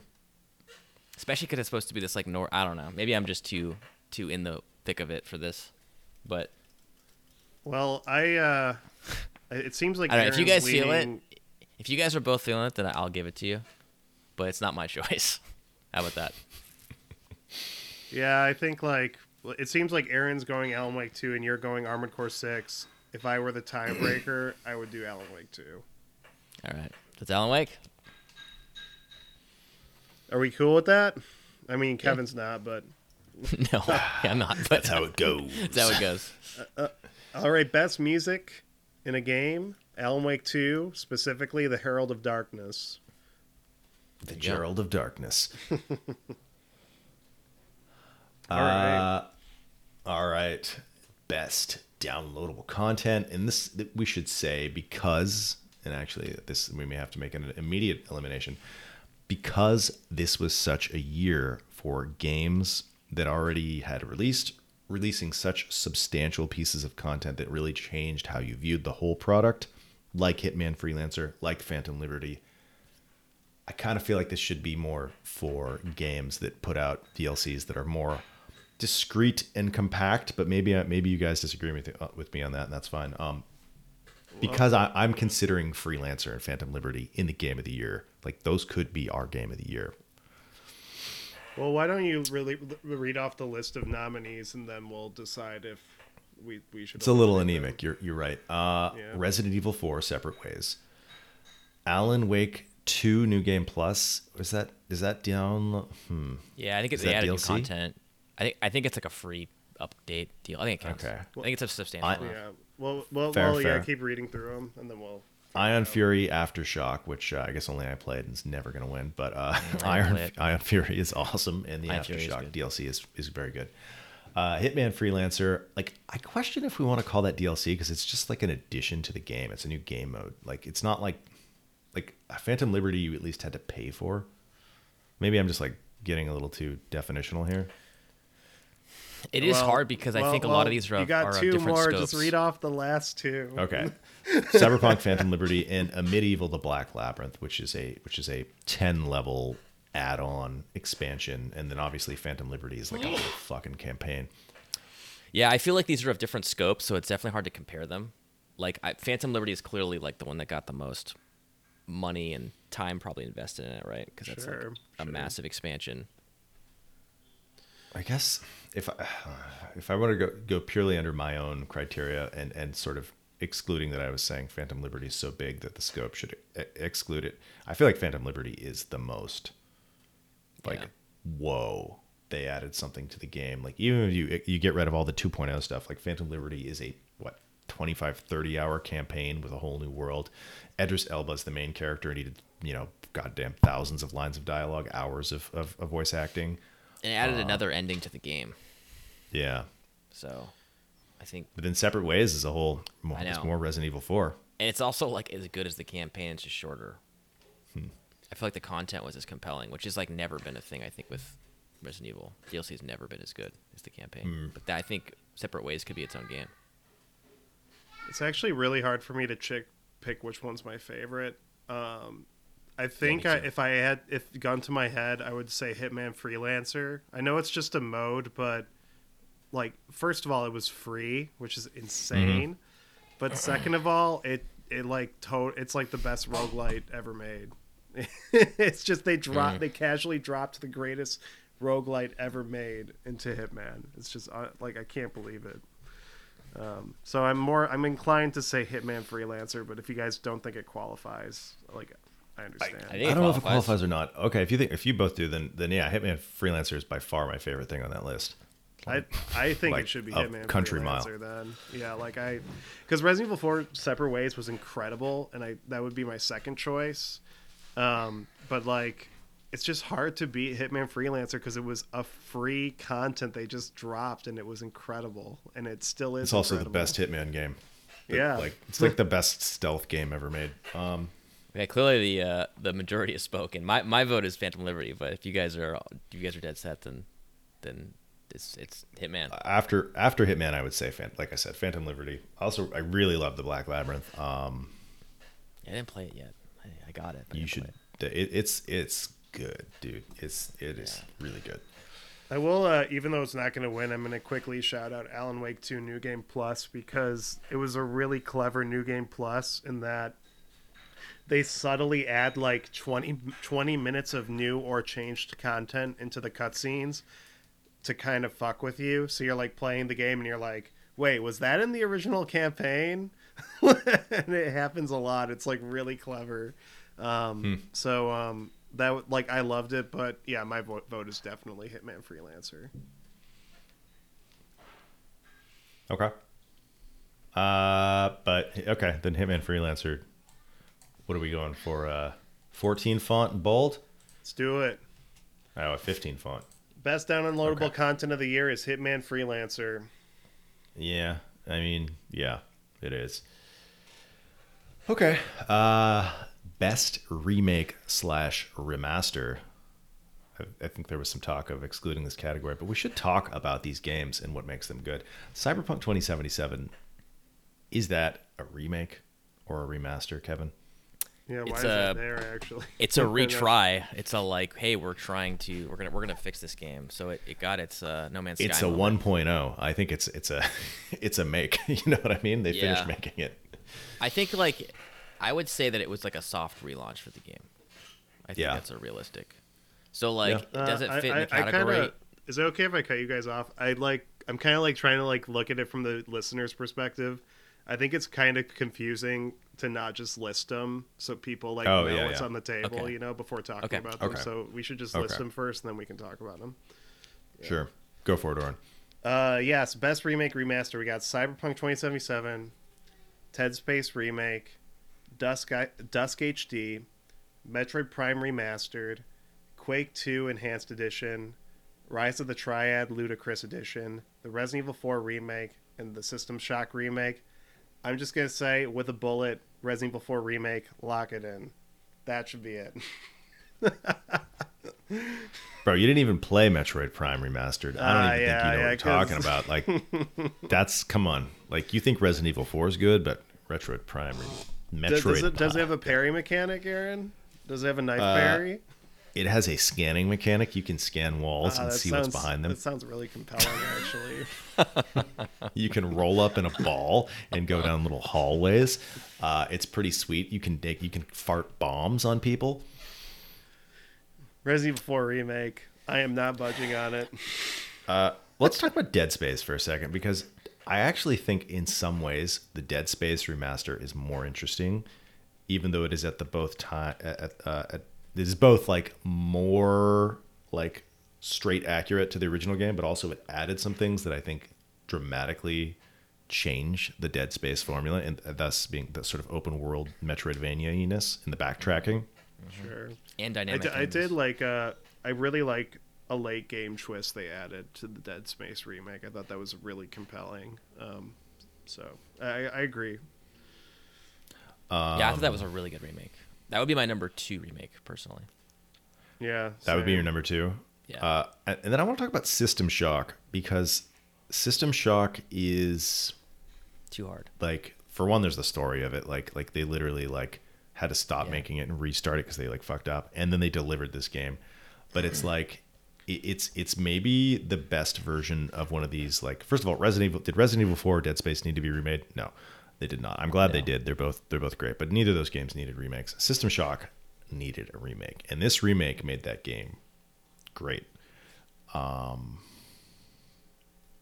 I think uh, I think that's admirable to fight for System Shock. I haven't played it, but like the Resident Evil 4 remake to me is a culmination of what that studio has been working to- what Capcom has been working towards since Resident Evil 7 and it rocks and I just don't I mean I loved what Dead Space remake did. I thought it was really great, but like Resident Evil 4 remake is just so much fun and I like can't I literally am still playing Resident Evil 4 remake. That's how much fun it is. I just want to say I've looked at Kevin's Steam list, and he spent more time playing Rise of the Triad Ludicrous Edition. Did I? No, no, you did not. I think I just want to give that game a little bit of its due. That game is awesome. It is such a creative, wacky game from the '90s that, uh, and it had no proper playable edition. There, someone had remade it in Doom, but it wasn't the right. It didn't play right. So they finally they did it. They they remade it properly, and I, I really I played through everything. I did all of the. I didn't actually do one of them. I didn't do Extreme ROTT because that one kind of sucks. It's known to be it, it's supposed known to be intentionally subversive to, to even rise to try. It's a very wacky thing, but I, I really liked playing that game. I had a lot of fun. I played, like I said, all of their content. So other than Extreme ROTT, so it was great. Recommend it. And uh, the Nightdive Quake 2 remaster was really cool. It was very well done. It was really good. I think Quake Two is like not the best game, but they, Yeah. the work they put into it was like top tier. Like they made They the made it a better game. They made it a without better game. changing it. Yeah, they without yeah, Yeah. changing anything like. Uh, and Metroid Prime Remastered is uh, like it's it's pretty looks really pretty nice. incredible. It looks really nice, plays really nice, but uh, it's kind of a boring game. I guess. if I'm honest, it's kind of a boring game. Uh, all right, Resident I got to Evil give it 4. to I RE4, guess of course. It's We- just, it's just got to yeah. be the Resident Evil 4 remake. I mean, like it's Nobody Also- stood a chance. too good. The Dusk HD pack. Oh, Dusk is more HD than is just, actually it's more than just a model pack. They actually did all the world meshes too. So all the weapons have been redone, the characters have been redone, and the worlds have been redone. So the game actually looks like pretty decent now. I'd say it look before it looked like a 1996 game. Now it looks like a 2001 game. So it's pretty. It's pretty cool. I think it's a pretty cool. It's a uh, five year improvement right there. Let's be Yeah. honest. But those five Yeah. years were big. Substantial. Uh, also, Dusk just rocks. That's such a good game. yeah. Um, The best remake remaster goes to the Resident Evil 4 remake. Lock it in. Hell yeah. Yeah. All right. All right. Fine. Fine. Uh, best genre winner. So this year, the beginning of the year, we're like, wow, there's going to be so many horror games. This is going to be the year of the horror game, and it was to some extent. But also, uh, there was some incredible first-person shooters that came out this year, and uh, incredible or pretty good Souls likes. uh, but um, and uh, eh, like and the RPG genre. I really think that like I don't know, see but like RPGs were like kind of the shit. And uh, fighting games, people are talking about fighting games again. There was the Tekken demo came out this year. What else? Anything else? Tekken 6. demo, Mortal Kombat One. Mortal Kombat One. Uh, Mortal Kombat 6. 1 was like really predatory though. Like Yeah, It that did seems terrible. seem- Yeah. But there was basically a lot. There was a lot of talk and hype about Street Fighter Six coming out, and this was going to be like the renaissance of the genre. And I think, to a degree, it has been. I don't think I wouldn't say I don't know if a renaissance of the genre is quite quite accurate, but I think it's definitely like come back more. Um, Street Fighter Six was the biggest launch on Steam of any fighting game ever. So hmm. on Steam. I on Steam, N- not a platform known for its fighting games, but that's no, that is pretty but awesome. It's, but PC is starting to become the place where people play these kind of fighting games, which is a cool thing. yeah. Well, I, I think it really should be between best, like the best genre was either horror or RPG, because the like it's undeniable that th- it was a renaissance year for those two genres. Like uh, horror, you Can we also just What's mention mech games had a renaissance? games? Mech game. There was a mech game that was like a mech game came out. like just that I think happened. another mech game came out But- this year too. I can't remember. there was only but one I feel like that was the of. only one though. Just Yeah, but it was like, how often But does that Oren, happen? how many mech games had you played before? Yeah. zero. How many mech games are currently? I don't in your think it's top the best genre, but it's just worth mentioning that saying. there was a mech game Um, outside of all right, Metal well- Gear Solid. before we punt first-person shooter, uh, there was uh, several What was there? notable first-person shooters, particularly uh, CS2. what? Well, CS2, sure, yeah, but there was RoboCop. Um, Oh, yeah. There was Turbo. There was a ton of like boomer shooter activity, like really good stuff. Uh, they came out. Uh, Turbo Overkill, a midi, uh, medieval, the the Black uh, Labyrinth was really great. Hrot was great. Rise of the Triad Um, remake or remaster. Rise of the Triad remake, Quake 2, uh, the Boltgun, the Warhammer 40k Boltgun Gunner, like some pretty like a lot of good entries in that category. Um, Eve Eternity 2 came out this year too. oh yeah, Eve Eternity 2. I hope that's on your top five. Holy shit, Kevin, that's a game. That's if, if you, you, you it's not too late to change the list. You. um, but uh, okay. But yeah, I think that the real fight here is between horror and RPG. And and on the horror side, we didn't get everything we thought we were gonna get. We didn't get the uh, remake of um, Silent Hill 2. what's it called? Silent Hill 2, but we which did I- get I think is a RE4. blessing in disguise. Or Alone in the Dark. Oh yeah, or Alone in the Alone Dark. in the Dark that's was out right. this year too. So the But the two mediocre Mm-hmm. Uh, horror games did not come out this year. So well, the unknown quantities. We don't know. say. We don't know. We don't know. Yeah, we don't know. We don't I know. shouldn't be a That could be your game of the year next year. Yeah. I shouldn't be a dick Um, about it. But uh, yeah, I mean, so okay, Dead Space, RE4, those are both remakes. Uh, Alan Wake 2 was a fresh game. How much it succeeds as a horror game, I question. Sure. Like, it definitely has a lot of survival horror mechanics, uh, and it definitely has a horror atmosphere. But like, I don't know, were you scared? Oh, and the the bunker, Amnesia, the bunker. Holy shit, that game was incredible. Um, like those are like oh, I have four, to those are this. four like bangers. You know what I mean? Like Yeah. I thought if that- think, yeah. Anyway, sorry. Go ahead. Uh, oh, it's okay. I was interrupting interrupting you. Um, I think that the probably the Alan Wake um, subway part I thought was probably creepier than anything else that I played this year. Um, mostly because those ghost enemies, you don't know if they're going to ever attack you or not, and it gives us always a level of uncertainty with them that I thought was very effective. I think like is there anything else that I felt like was really scary this year? Like there was like a split moment in Dead Space, but then after that I didn't feel scary. I just I just enjoyed it. Um, I didn't really find Amnesia scary. Uh, yeah. Well, like I played it mean, with the lights on. Well, well, here's No the hate thing there. with uh on the RPG side, like honestly, like that could win Baldur's because Gate. you got you got Baldur's Gate, you got Sea of Stars, you got Octopath Traveler. Um, you do have Starfield though, which like from what I've heard did not succeed as an RPG. So it's like Diablo. it really kind of 4. Yeah. it kind of boils down to like where we feel passionate. Like obviously, I feel like it should be horror, but like if you guys feel like RPG was the genre winner of this year, like that's that's fine. I mean, I get it. I mean, for me, I'll be quick. Uh, I uh, I really liked Amnesia the Bunker. I really liked Resident Evil 4 and Dead Space. I didn't finish Dead Space, I should say, but mostly just because I had just played it. But like, I definitely fell back in love with RPGs in a big way this year, starting maybe last year, but like, oh my god, dude, yeah, uh, Baldur's Gate 3. St- Sea of Stars. Um, there's still a bunch of other ones too. Uh, Square re-released a Star Ocean 2 remaster that's supposed to be incredible. Um, I, there's I a, would I would uh, argue Talos Principle Two is an RPG as well. Like that game is a puzzle RPG. So yeah, like RPGs killed it this year. I think um, if I have to like look at it, step take a step back, and be like, what was the genre that I think like performed the best? I think a CRPG made a triple A. It was like made made triple A success. A tr- CRPG, like not a genre known for that. Uh, so I think I probably would have to nominate uh, RPG, even though I really love the horror games this year. What does your What does your heart tell you? Because that was your mind, but like That's my that's my heart tells me that. your heart tells you see. My heart tells RPG? me RPG. Yeah. Oh, okay. RPG. All right. All right. Then, well, is that a lock? I think we should lock RPG. Yeah, I mean, like it is All right. remarkable that CRPGs are mainstream now. You know, like it was that wasn't really true last year, and now it is. That's a 2023. Yeah, exactly. Yeah. Uh, not only that, just absolutely dominated every award. Yeah. Yeah. Okay. Uh, let's let's move on. The best style slash direction. I guess we could also say slash vibes. Sure. In which case, I'm I'm realizing I want to put RoboCop on there. Um, of uh, 2023, uh, Alan Wake 2, Baldur's Gate 3, The Phantom Libertad, uh, So wait. Dead Space remake. Yeah. So I just I just want to before you finish. I'm sorry. Are, is this Yeah. this is vibe? Style, direction, art vibe, direction, whole thing. Okay, because I think those are different, but they're different. They'd be different choices for me at least. Okay, sorry. Continue. Okay.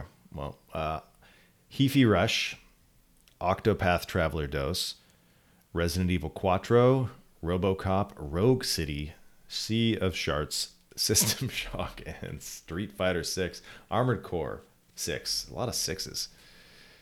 Can we get one more six to to round it out? Um, I'm really, I really th- feel like it should be Alan Wake 2.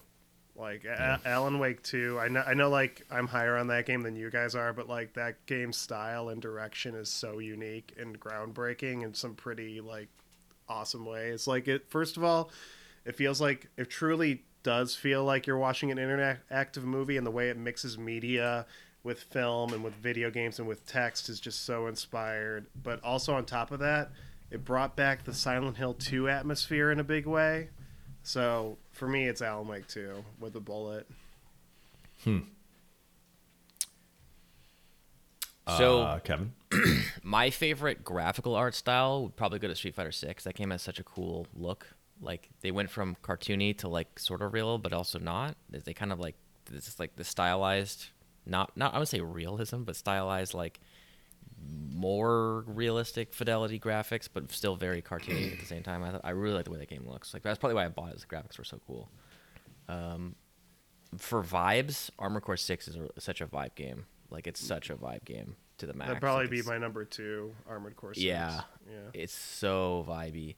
Um, I think I style and direction. I really also have to give Baldur's Gate three, and here's why. I've complained on this podcast a lot about like high fantasy. Like I'm a little sick of the genre, and Baldur's Gate three is nothing but high fantasy. However, it feels like the most fresh high fantasy I've seen in forever. It has dwarves and elves, but none of them are boring, essentialized, stupid characters who are like, "We're the elves, we are magical, and the dwarves were big." There's none of that crap. Like the characters are just interesting people who are compelling characters that's not defined by their race, which is the most like boring fantasy trope that I'm just so sick of. So. Uh, it also has the tieflings, who are like for me, for me, original and new. I know they're from uh, Planescape, and the the uh, Githyanki, who are also for me fresh and new. They're not just tired dwarves and elves again. It's like new new races of characters that I hadn't seen before, and they have their own fun trappings and styles. So, Baldur's Gate three was like the like I feel like the freshest fantasy game I played since like playing Souls for the first time. So I, I have to have to give that game a, a nod for that. So wait, what was your pick? Um, I don't know. I You had to go with you- one. I can't pick one yet. You, you you talk, and I'll make a decision. Okay, okay. Quickly, uh, Sea of Stars has a just gorgeous pixel art aesthetic. Um, the only thing I would knock that game for is that the character portraits do this thing where they like over animate their face. They're like, like sometimes, and it's like cringy. Um, other than that, I, I love the art. I just can't stand the faces they the character portraits sometimes make in conversations. Uh, I really like the way System Shock looked because it was like a great melding of like retro with like modern technology and almost a AAA aesthetic. Uh, you know, Phantom Phantom Liberty obviously is just gorgeous, but I actually think I like the uh, the zone they created for this a little less than some of the other stuff because it's just kind of like a giant trash pit. I do like that big uh, pyramid Oh, though. yeah. Um, That game's such a Definitely. vibe too. That game's such a Octopath Traveler has a really awesome. The HD 2D thing looks really cool. I know they, they did that five years ago first, and it, it looked like that. But that's kind of I think Square's been doing, and I think it's it's very effective. It is also like a take it or leave it thing. Some people hate it, so I, I, I Mm-hmm. get that. Um, man, Alan Wake Two. If there's one thing that game does, it's ten out of ten. It's the style. Oh my god, like it's so it's so stylistic. It's it's clearly pulling from sources that I know well, but um, but it's doing it exceptionally well. It's got you know really good decisions. Uh, yeah. Baldur's Gate 3, like like Kevin said it so right. It's it's the freshest feeling high fantasy setting uh, I've you know I've experienced in an incredibly long time. It doesn't feel like Lord of the Rings or Game of Thrones or D and D for lack of better words. Like it, it feels totally fresh, uh, and it's really the character writing. I mean, it, it's just propped up by just incredible writing. Um, I don't fucking know, man.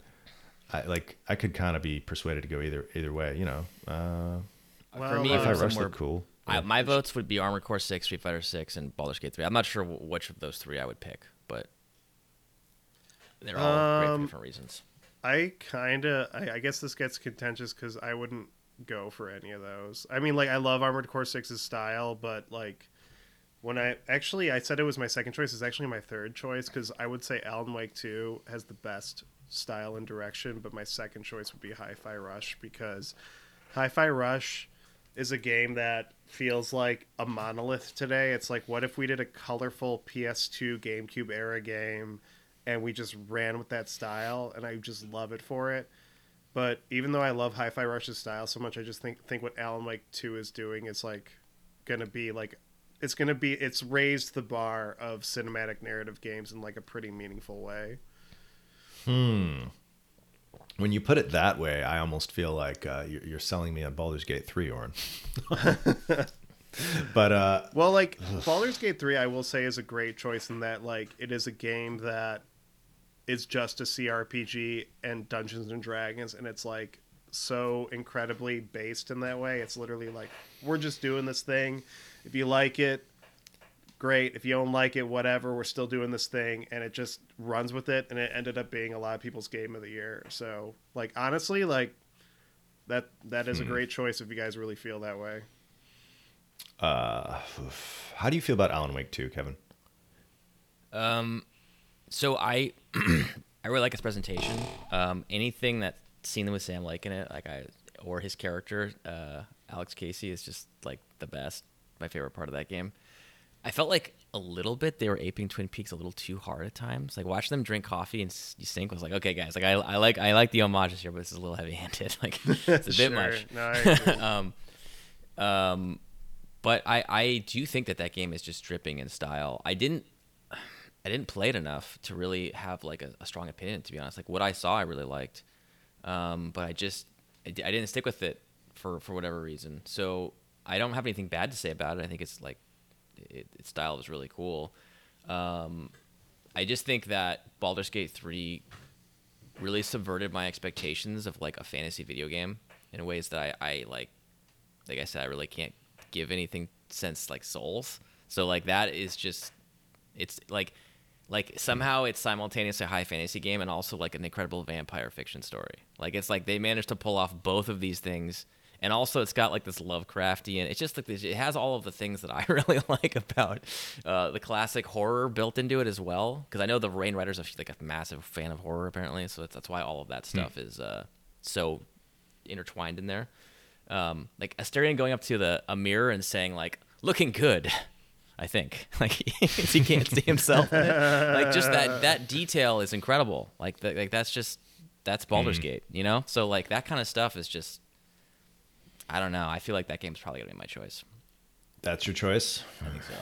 Yeah. I mean, I mean, like if it's it feels like it's going in that direction. Like like if you got if you guys aren't high on Alan Wake two, that's fine. Like I think Baldur's Gate three, like what it did was so brave, and the direction it took was so brave, and it paid off big time. So like I'm, it's not a bad choice. Hmm. I think I would go ultimately go, ultimately go with Baldur's Gate 3 based off Kevin's persuaded me. A, I didn't finish Alan Wake 2 yet, uh, and uh, Neither. it's on it's on my list. But Sorry, um, Sam. Like, sorry, but Alan Wake Sorry, 2. yeah, I No hate there. Like, it's, it seems like a great game. I do think that yeah, Baldur's Gate like transcending its genre trappings to like an extreme degree. Yeah. How strongly do you feel about Alan Wake 2, Oren? Yeah. I, f- I feel strongly about it, but I also don't think my opinion represents like the three of us. I think it seems like Baldur's Gate 3 is that and also like even though I haven't played it, I do admire like uh it, it's it's uh, it's almost like uh seeing like an old man driving his car and it, it like that guy is like so like my driving might be bad or it might be good, but I don't care. I'm gonna stay in my lane. Like it has like that mentality, but in like a way that's really exceptional and really awesome. That they just stuck to their guns. They didn't fall for AAA trends like it needs to be like an action adventure game with real time combat, and I think that's awesome. So like I think I think it should be Baldur's Gate three. All right. Baldur's Gate 3. Uh, you all want to take a quick break? Yeah. But before we do that, I'm going to officially announce it. Baldur's Gate 3 has won Best Style and Direction. Oh, nice. Nice. Yay, Baldur's Gate 3. Good job. We're back. Uh, quickly, Best Style and Direction went to Baldur's Gate 3. Best genre winner of 2023 was RPG. Best remake or remaster was obviously Resident Evil 4. Best DLC was Hitman Freelancer. Best music was Alan Wake 2, specifically The Herald of Darkness. Best weapon, Ada's shotgun from Resident Evil 4. And best moment, Baldur's Gate 3. No one is safe from any of your choices. Uh, most disappointing thing was the slow death of Arkane, but also the 9,000 layoffs. Best game feel goes to Armored Core 6. Is that right? That's what we chose? Yeah. Yeah. I, I forgot already. all right, all right, all right. Now let's move on to the best character of the year. Lock it up, Astarion. All right, next category. Um, no, I kid, I kid. Let's let's let's let's have this conversation. Or who are the nominees? Well, for Best Character of the Year, we have Ahti from Alan Wake 2, the Koskela brothers from Alan Wake 2, Luis Navarro from the Resident Evil 4 remake, Solomon Reed from Cyberpunk 2077 The Phantom Liberty, Astarion from Baldur's Gate 3, is it Lazel? Lazel? Lizale.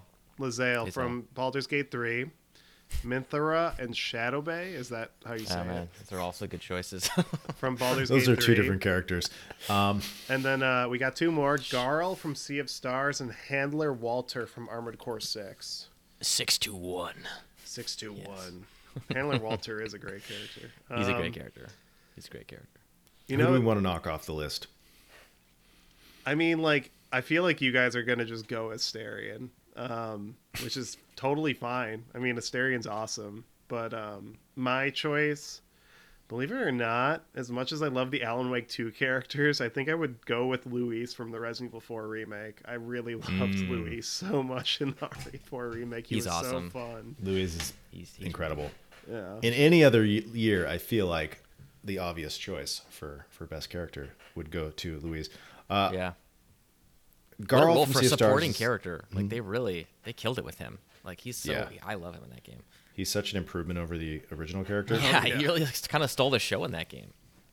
He was incredible. He has so many great moments and lines, and uh, oh my gosh! And I just love his like swashbuckling attitude. And Yeah. I also like how he's like a deep character at the same time too. He has like regret over the virus and playing a role in creating it. Like he he's just the whole. I just love Luis. He's so great. He's awesome. No question. Hmm. All right. Uh, I'll quickly eliminate Garl from Sea of Stars. He, he's a cool character. The story in that game isn't like that awesome, but like he's the, he's probably the only character that I really liked in that game. So, uh, but but he was quite likable. I think we should, as much as I don't want to, eliminate Minthara and Shadowheart from Baldur's Gate because What? Shadow Bay is but the- destroyed? The only okay, let me finish. The only reason I say that is, is because we have two better characters. on this list. so Minthara, the Drow, the extreme pragmatist, villainous uh, Minthara is. If make sure, I would say like if you play Baldur's Gate, like make sure that you get her. She's easy to miss, but she says such amazing things at different moments of the game. Uh, she's really she's really good. And the, the actress who plays her is really good. Obviously, Shadowheart, everyone's favorite, right? Come on, she's she's, well, everybody's favorite romance partner. But, romance um, partner, but actually, Lae'zel's secretly the best one. Maybe Astarion, I don't know. Hmm. But but um, yeah, uh, Shadowheart's obviously great. You know, everyone's favorite follower of Shar. But I I feel like I have to if I had to choose between those four, like Astarion and Lae'zel would be the two that I would. Right, Aaron? Yeah, yeah. I mean, yeah obviously. Yeah. I don't know. Minthara, she's not even in my party, but what little I've seen of her is just like, oh She's God. amazing. I mean, the fact that she's a character you can have in your party, she's she's. the fact that she's a character that like 99% of people won't have in her party and she's that well written. I know. I think it's really shitty. She's so awesome. I was like, I have to take you everywhere. I just want to see what you're going to say about anything that I'm doing. Yeah. Uh, nobody cares about Solomon Reed? No, I like Solomon Reed a lot. He was a great conflicted character. I also really liked uh, I forgot her name, Debbie, the other lady that helps you.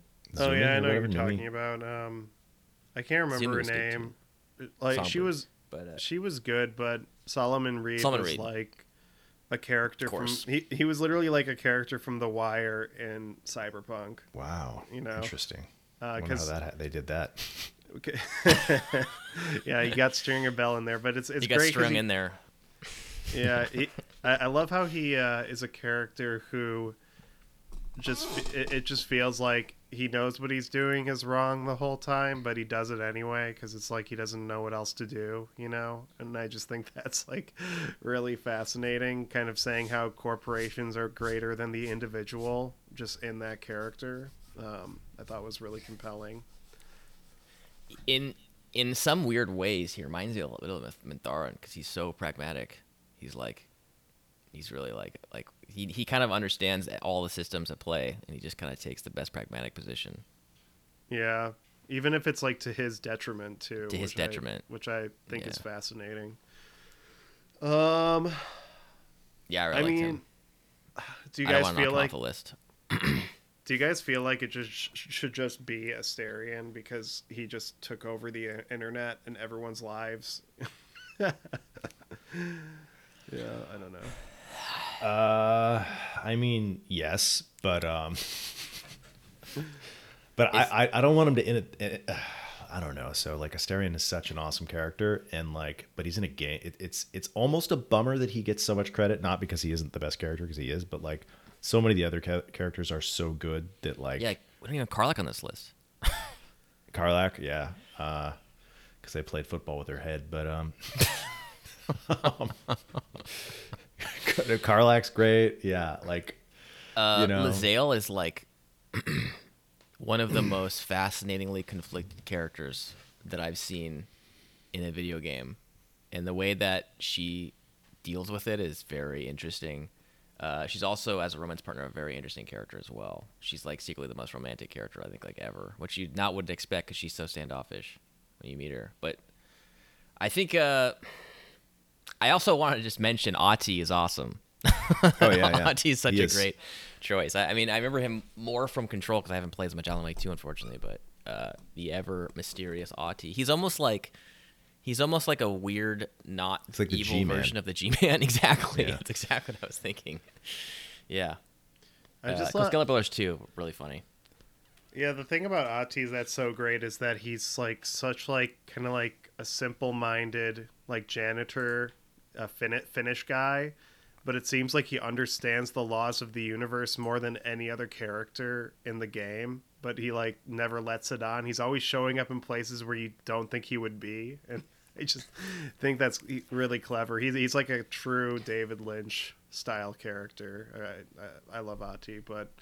I, I think yeah. my vote would still just be Luis, just because he's just such an enjoyable character. Um, I just really love Luis if I had to choose between these, I would probably pick Lae'zel, Astarion, and Luis, and like Solomon Reed probably as well. But I think the other three would be like the ones that stuck out probably the most to me. if you had to pick between Lae'zel and Astarion, who would you pick? So I haven't finished either stories, um, but I think that they're both. There's really like I don't think one is necessarily better than the other. Like I don't know. I, I really like them both. I think um, casting. Uh, I don't. I don't. I think it was intentional that they cast the guy who's in like three different Resident Evil games as an undead character. Like there's no way that that was a mistake, right? but apparently he iterated on this character over the course of five years. Yeah, yeah, they started a long time ago, so I don't so know. it's an impressive. I don't know. I just think like in terms of complexity, I think the Baldur's Gate characters are all the most because of there's so many different vari- variations that they could be. Yeah, I don't know. Writing is just so much. I, I'm fine than- with either of them. I would pick either of them, no problem. Those are probably my two favorite. Hmm. Should we pick characters in the game. Lae'zel just to be just to be? Uh, Yeah, I don't think she gets enough credit, honestly. She's been uh, riding around in my uh, mercenary paladin's uh, pocket for the past 50 hours because we killed her. But So you don't even know what she's like. I don't even character? know what she's like. Oh, I mean, that I, sucks. she insulted my nose, so she's dead. But um, no, I, I, I mean, I had her for like 25 hours, so she's pretty awesome.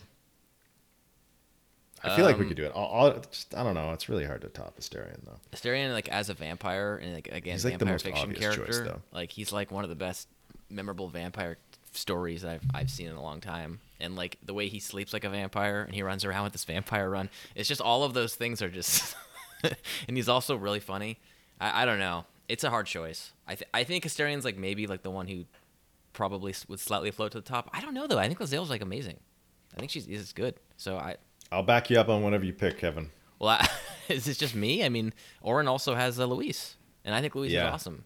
I like Luis too. I, I almost feel like we could go uh, Astarion slash Luis as an honorable mention because Okay. he is so good. Because it, so it sucks that Baldur's Gate is like the game with great characters, so it's almost unfair to everybody else that we're like we've got like five Baldur's Gate characters on here or whatever. Yeah, and the thing is, that game's so built around engaging with them, versus other games where they're in just like a cutscene or they're in just a couple of moments of the game, but like they're not like you don't get you don't spend hours talking. to they the don't each have characters. hundred hours of dialogue. Yeah.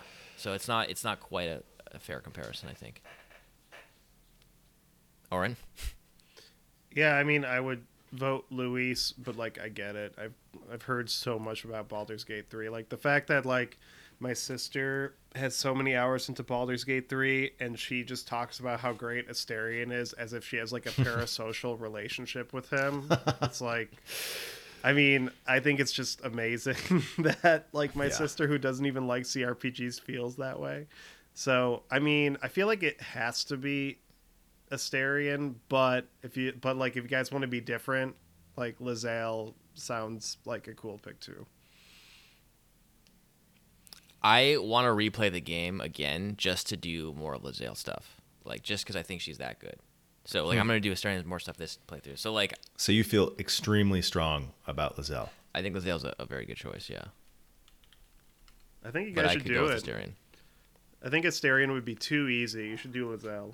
Yeah, let's pick Lae'zel, character of the year. All right, okay, lock it in. That's All right. uh, I killed So her, but character hey, of the I like her. year is Lae'zel from Baldur's Gate 3, our favorite standoffish Githyanki. Yeah, who talks shit about your face. Oh. oh fuck! All right, that's uh, I did not see that coming So either. But yeah, that's, that's, that's character of the year, Lae'zel from Baldur's Gate three. Lock it in. All right, she, She is also on the front cover. She is. She's the first character you meet in the game. That's true. She is the first character you meet in the game. I'm looking her up right now. I want to see what she looks like. Oh yeah, she looks oh, cool. she's uh, she looks cool. she's uh, she's looks like a lizard person or something. Her whole everything about her is interesting. Her whole story is great. she's also the first person you see in the opening cutscene. Yep. Uh, all right, all right. Shadow Bay got robbed. Um, so okay, guys, guys, guys, guys, how are we going to do this? I think we are going to do a Start- start at uh, 10 and go round table? Rotating sh- Yeah. Uh huh. Uh huh. Uh huh. You want to do a round And, table, uh, or do you want to drop them like each top ten at once? Like, how do you want to do it? No, let's do a round table. It's more fun. It's more. All right, Um, yeah, let's do it. So okay, guys, and so here's I, I saw this on uh, Remap, formerly uh, Waypoint Radio. They did a similar thing, and when somebody picked a game that another person had higher on their list, they deferred So like if I was like number ten, Armored Core Six, and Kevin's like, no, can't talk about that yet until I until I get because that's my number three game or whatever. Okay. But but wouldn't Um, that be spoilery? Well, that, I won't say what game it is. I'll just say can't talk about that just yet. So if I say, uh, yeah. But we'll know it's on your list then, I guess. Okay. Well, no, because I'll say, yeah, my ten, my number ten game is Armored Core Six, and you'll be like, okay, and you, I mean, we'll know, yeah, you'll Okay. know it's on your list, Okay. but we won't know where. Um, all right, so Oren, do you want to go first with uh, number ten? Sure. Uh, number 10 surprisingly was one of the hardest ones for me. Like I hit, I was really struggling with number 10 cuz like 6 games could have gone to it. But to Kevin's chagrin, I think I'm going to go with Remnant 2 as number 10. and um I Cool. I think the Nice. reason why I'm going with Remnant 2 is I really disliked the final boss, and I really disliked a lot of the storytelling in the final couple hours of that game. But I feel like I let that cloud how much fun I had with that game up until that point. Because I'm like, oh yeah, like I thought it was like a top five game of the year up until that ending. So I hmm. shouldn't let the the final boss fight completely nuke my feelings about that game. So, of all the Souls Souls like I played this year, I thought Remnant Two was the best one. So I'm going with Remnant Two. I think it's a great Resident Evil Four style take on Souls likes, and I think it's great despite its flaws. So that's my number ten. Okay. Kevin.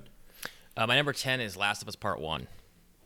Oh, Uh, cool. That came out this year for PC for me, so I got to play it for the first time this year. Um, just had to, that, we all know the PC port wasn't great. They did patch it and update it, and I did have a really good time playing the game, and I got to kind of reappraise it, which was a really fun thing to do. It's always fun to do that. It's fun to like go from not liking something to liking something because then you can identify with people who like it. You can share with them, so that's always it's always it's fun. It's, I like doing that. So uh, I really enjoyed that game. I talked about it a lot already, but yeah, awesome. Okay.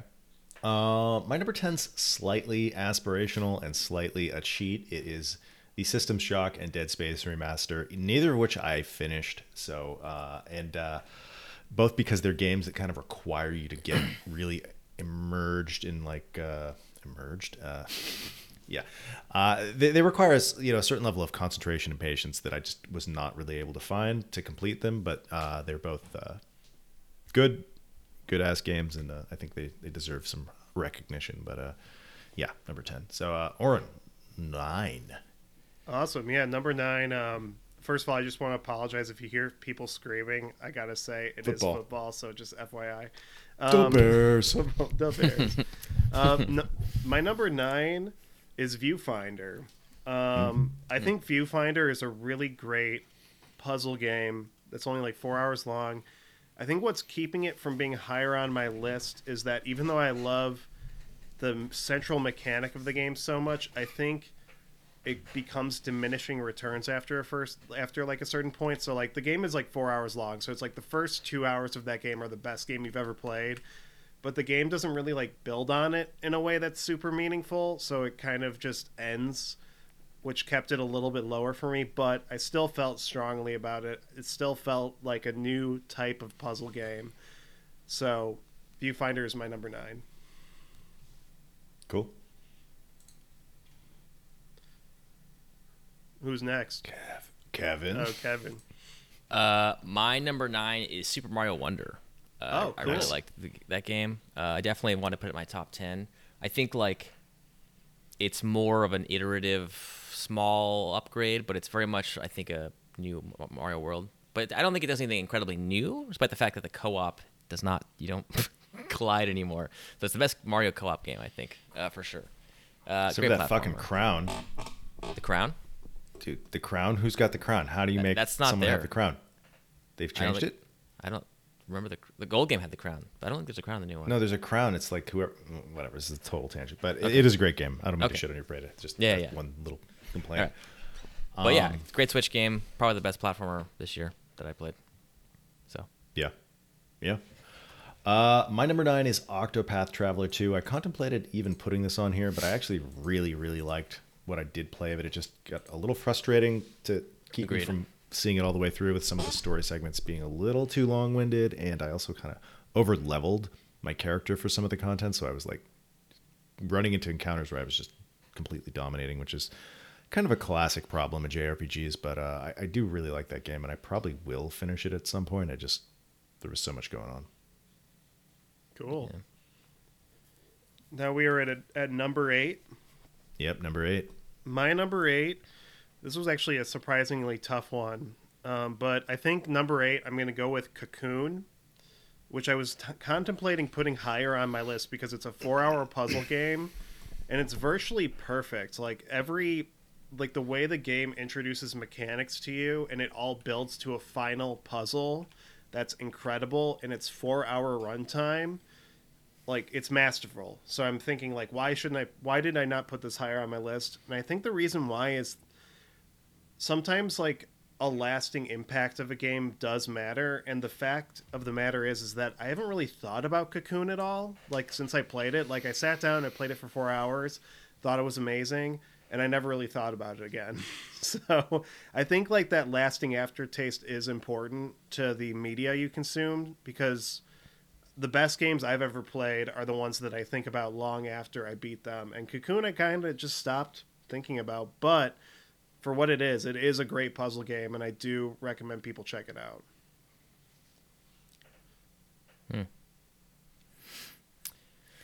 Uh, my number eight is the Dead Space remake.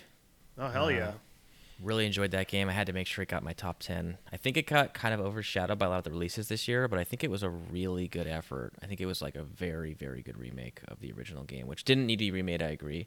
But I think they did a great job with it. And they managed to do some new stuff with it that, that uh, I think really worked. So, yeah. Okay. Uh, my number eight is Sea of Stars. I've already talked about it a bunch this podcast, but it's just a really good, solid JRPG from start to finish, and um, I liked everything about it except for the over animated uh, faces, which is just, it's just like a nitpick, but it's just like it keeps happening, and I'm like, Ugh. but uh, Sea of Stars is awesome. Yeah. All right, or a number seven. I'm curious if Aaron has this on his list, but my number seven is RoboCop Rogue City. Is that on your list? Uh, it's a near miss. It did not it did not end up on my list, but Awesome. it could have. Um, yeah, I mean, RoboCop Rogue City to me, um, it has its flaws. Um, I think the first five hours are really slow, but once the game kind of abandons its RPG centric mechanics and just becomes a full on shooter, I think it's the best shooter of its kind since the original Fear. Like the way it integrates particle effects, slow motion, gore, um, it's just awesome. And I it's also just a great game to play if you love RoboCop because there's so many callbacks. Um, it's obviously doesn't have the genius of Paul Verhoeven's satire, but I think it makes up for it with all like the fan service and just how fun the combat is. So, RoboCop Rogue City is my number seven. Yeah, I I like that game a lot too. I don't know if I've got past the like the beginning parts where it's like playing like it's all of a sudden it's like this is like Deus Ex or or like Mass Effect. Um, But uh, but I, I s- I think the combat is is exceptionally good. Um, it, it really actually reminds me a lot. I was telling Kevin about this of uh, Wolfenstein, like Wolfenstein Two: The New Order in some ways. Like Oh, for same kind, of, very Yeah. similar. Like I'll just- love it then. That's my favorites head-popping. of all time. That's the case. Yeah, I think you'll like it a lot. But I'll uh, check it out. yeah, It's really Go for it, underrated. It's probably like the last time. Like I, I'm usually not a Metacritic person, but when I saw the 72 Metacritic for that game after I had finished it, I was like, "Wow, I really am out of sync with the critics on this one because I think it's way better than that." But who's to say? anyway, So, uh, my number seven is Tears of the Kingdom. Mm. all right, oh save it. damn! Whoa! Save it. Oh my Save it. god, that's Uh, crazy. okay. Number seven. Okay. My number seven. You ready for something crazy? Resident Evil Four. okay. All right, save it. Save it. Save it. Wow, those were two Uh, bangers back to back. yeah. Wow. Yeah, Okay. I, I appreciate it. I appreciate the audacity. Um, I like number it. six. number six. Oh man, number six is so hard. number six for me is going to be the Talos Principle two, and Hmm. this. Uh, first of all, I want to preface this. My top six are so close. Like, Mm, mhm. like yeah, me too. it's it, it's rough. It is rough putting the Talos Principle two at number six because the Talos Principle two is my favorite puzzle game to come out since the Outer Wilds, and on top of that, uh, as a cherry on top, it it integrates Bethesda style um, dialogue options and storytelling in a way that was really cool and creative. Um, I think what keeps it from being higher on my list is it was a little too long. Like it's it's like a 40 hour long puzzle RPG, which like was amazing. I was really into it for the first 20 to 30 hours, but I think some of the puzzles start to become a little too redundant. You start to get like a little bit of puzzle fatigue just playing puzzle like puzzles over and over again. But um I think I think the game is still remarkable. It actually is painful for me to put in number 6 cuz I think it is so great. But ultimately this was a crazy year for games. So and like when I pit it against the five other games in my top 6, um, it's it's just number six. So my number six is the Talos Principle two. Uh, my number six is uh, Phantom Liberty, Cyberpunk. Um, I feel bad even not having it as high as it is, but it's just this, This year. isn't a save it. Oh, it's, not a not, a save sa- it? it's not a save it. I'm so sorry. no one else even made it up. It's it's also my number six, so I don't know if that counts to save it. Okay. Okay. You guys well, could we talk can about it then. together. yeah. Yep. Yeah. Uh, obviously, we talked about it a lot. Great. This game's awesome. It's the they, they, they, they rejuvenated the game. They managed to add an awesome DLC. I think I'm really sad that they're leaving the engine as well. This proprietary engine. I have a feeling the next one's gonna the Unreal game is gonna be a totally different experience. Um, I'm just like it makes me feel nice that Cyberpunk like got a pleasant bookend to its story because I do think its story was fraught with hardship and difficulty. So like ending it with this was a really nice way to like send it off. Uh, and I and, and I also really like the ending for it too. So yeah, Aaron. Yeah, no, I I, uh, I just think it's you know the 2.0 stuff is incredible. That's kind of part of part of the reasons why it's here. I actually played a lot of the 2.0 like vanilla Cyberpunk before Phantom Liberty came out, and um, I just think it's like the biggest, most ambitious expansion uh, that we've seen to a game in like forever. Yeah. and it's it's it's really cool that they did that, and it's you know it's like you're gonna get one thing, but it's gonna be game length, and uh, and I, I, yeah, it's it's great. I don't know. It's such a Yeah, I, wish I, I wish I could have put it higher.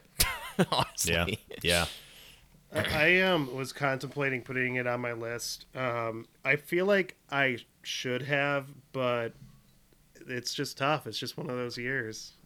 yeah. it's tough. There's a lot of games I love. Get- yeah. getting into the front half uh, or the back half. I don't know which half it is, but it's it's half or number five. All right. Number five is complicated because it's technically my favorite game ever made. But Oh. I've been I've been loving Hitman for so long. Hitman was my 2016 game of the year. Hitman 2 was my 2018 game of the year. My 2021 game of the year was Hitman 3. So Hitman Freelancer is going to be number 5. I do agree that it is the best version of Hitman. So technically it is number 1 because it is my favorite game of all time. But I mm-hmm. think for me personally, I want to celebrate other games this year that surprised me more and gave me like something different.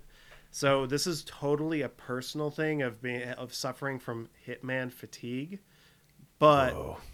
But I still fucking love it. And I know we ignore I totally ignored the rule of saving it, but I just yeah, I should have saved it. uh, but I just, wa- I just to wanted to it, get but- my piece out there that I Yeah, yeah. support you, Aaron, if you love it that much in our collective top 10. But that's my number five.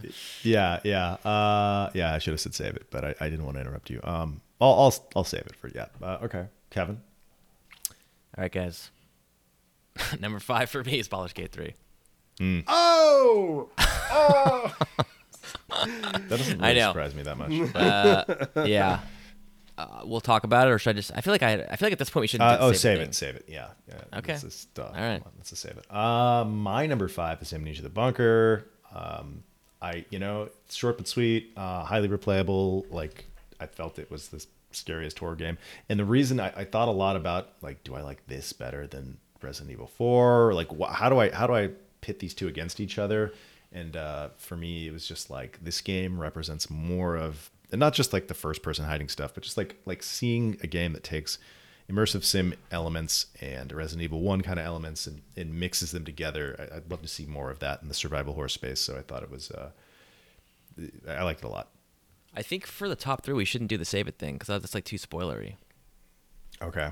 Uh, number For four. Oren. All right, number four for me. This was another tough one. number four is going to be Alan Wake 2.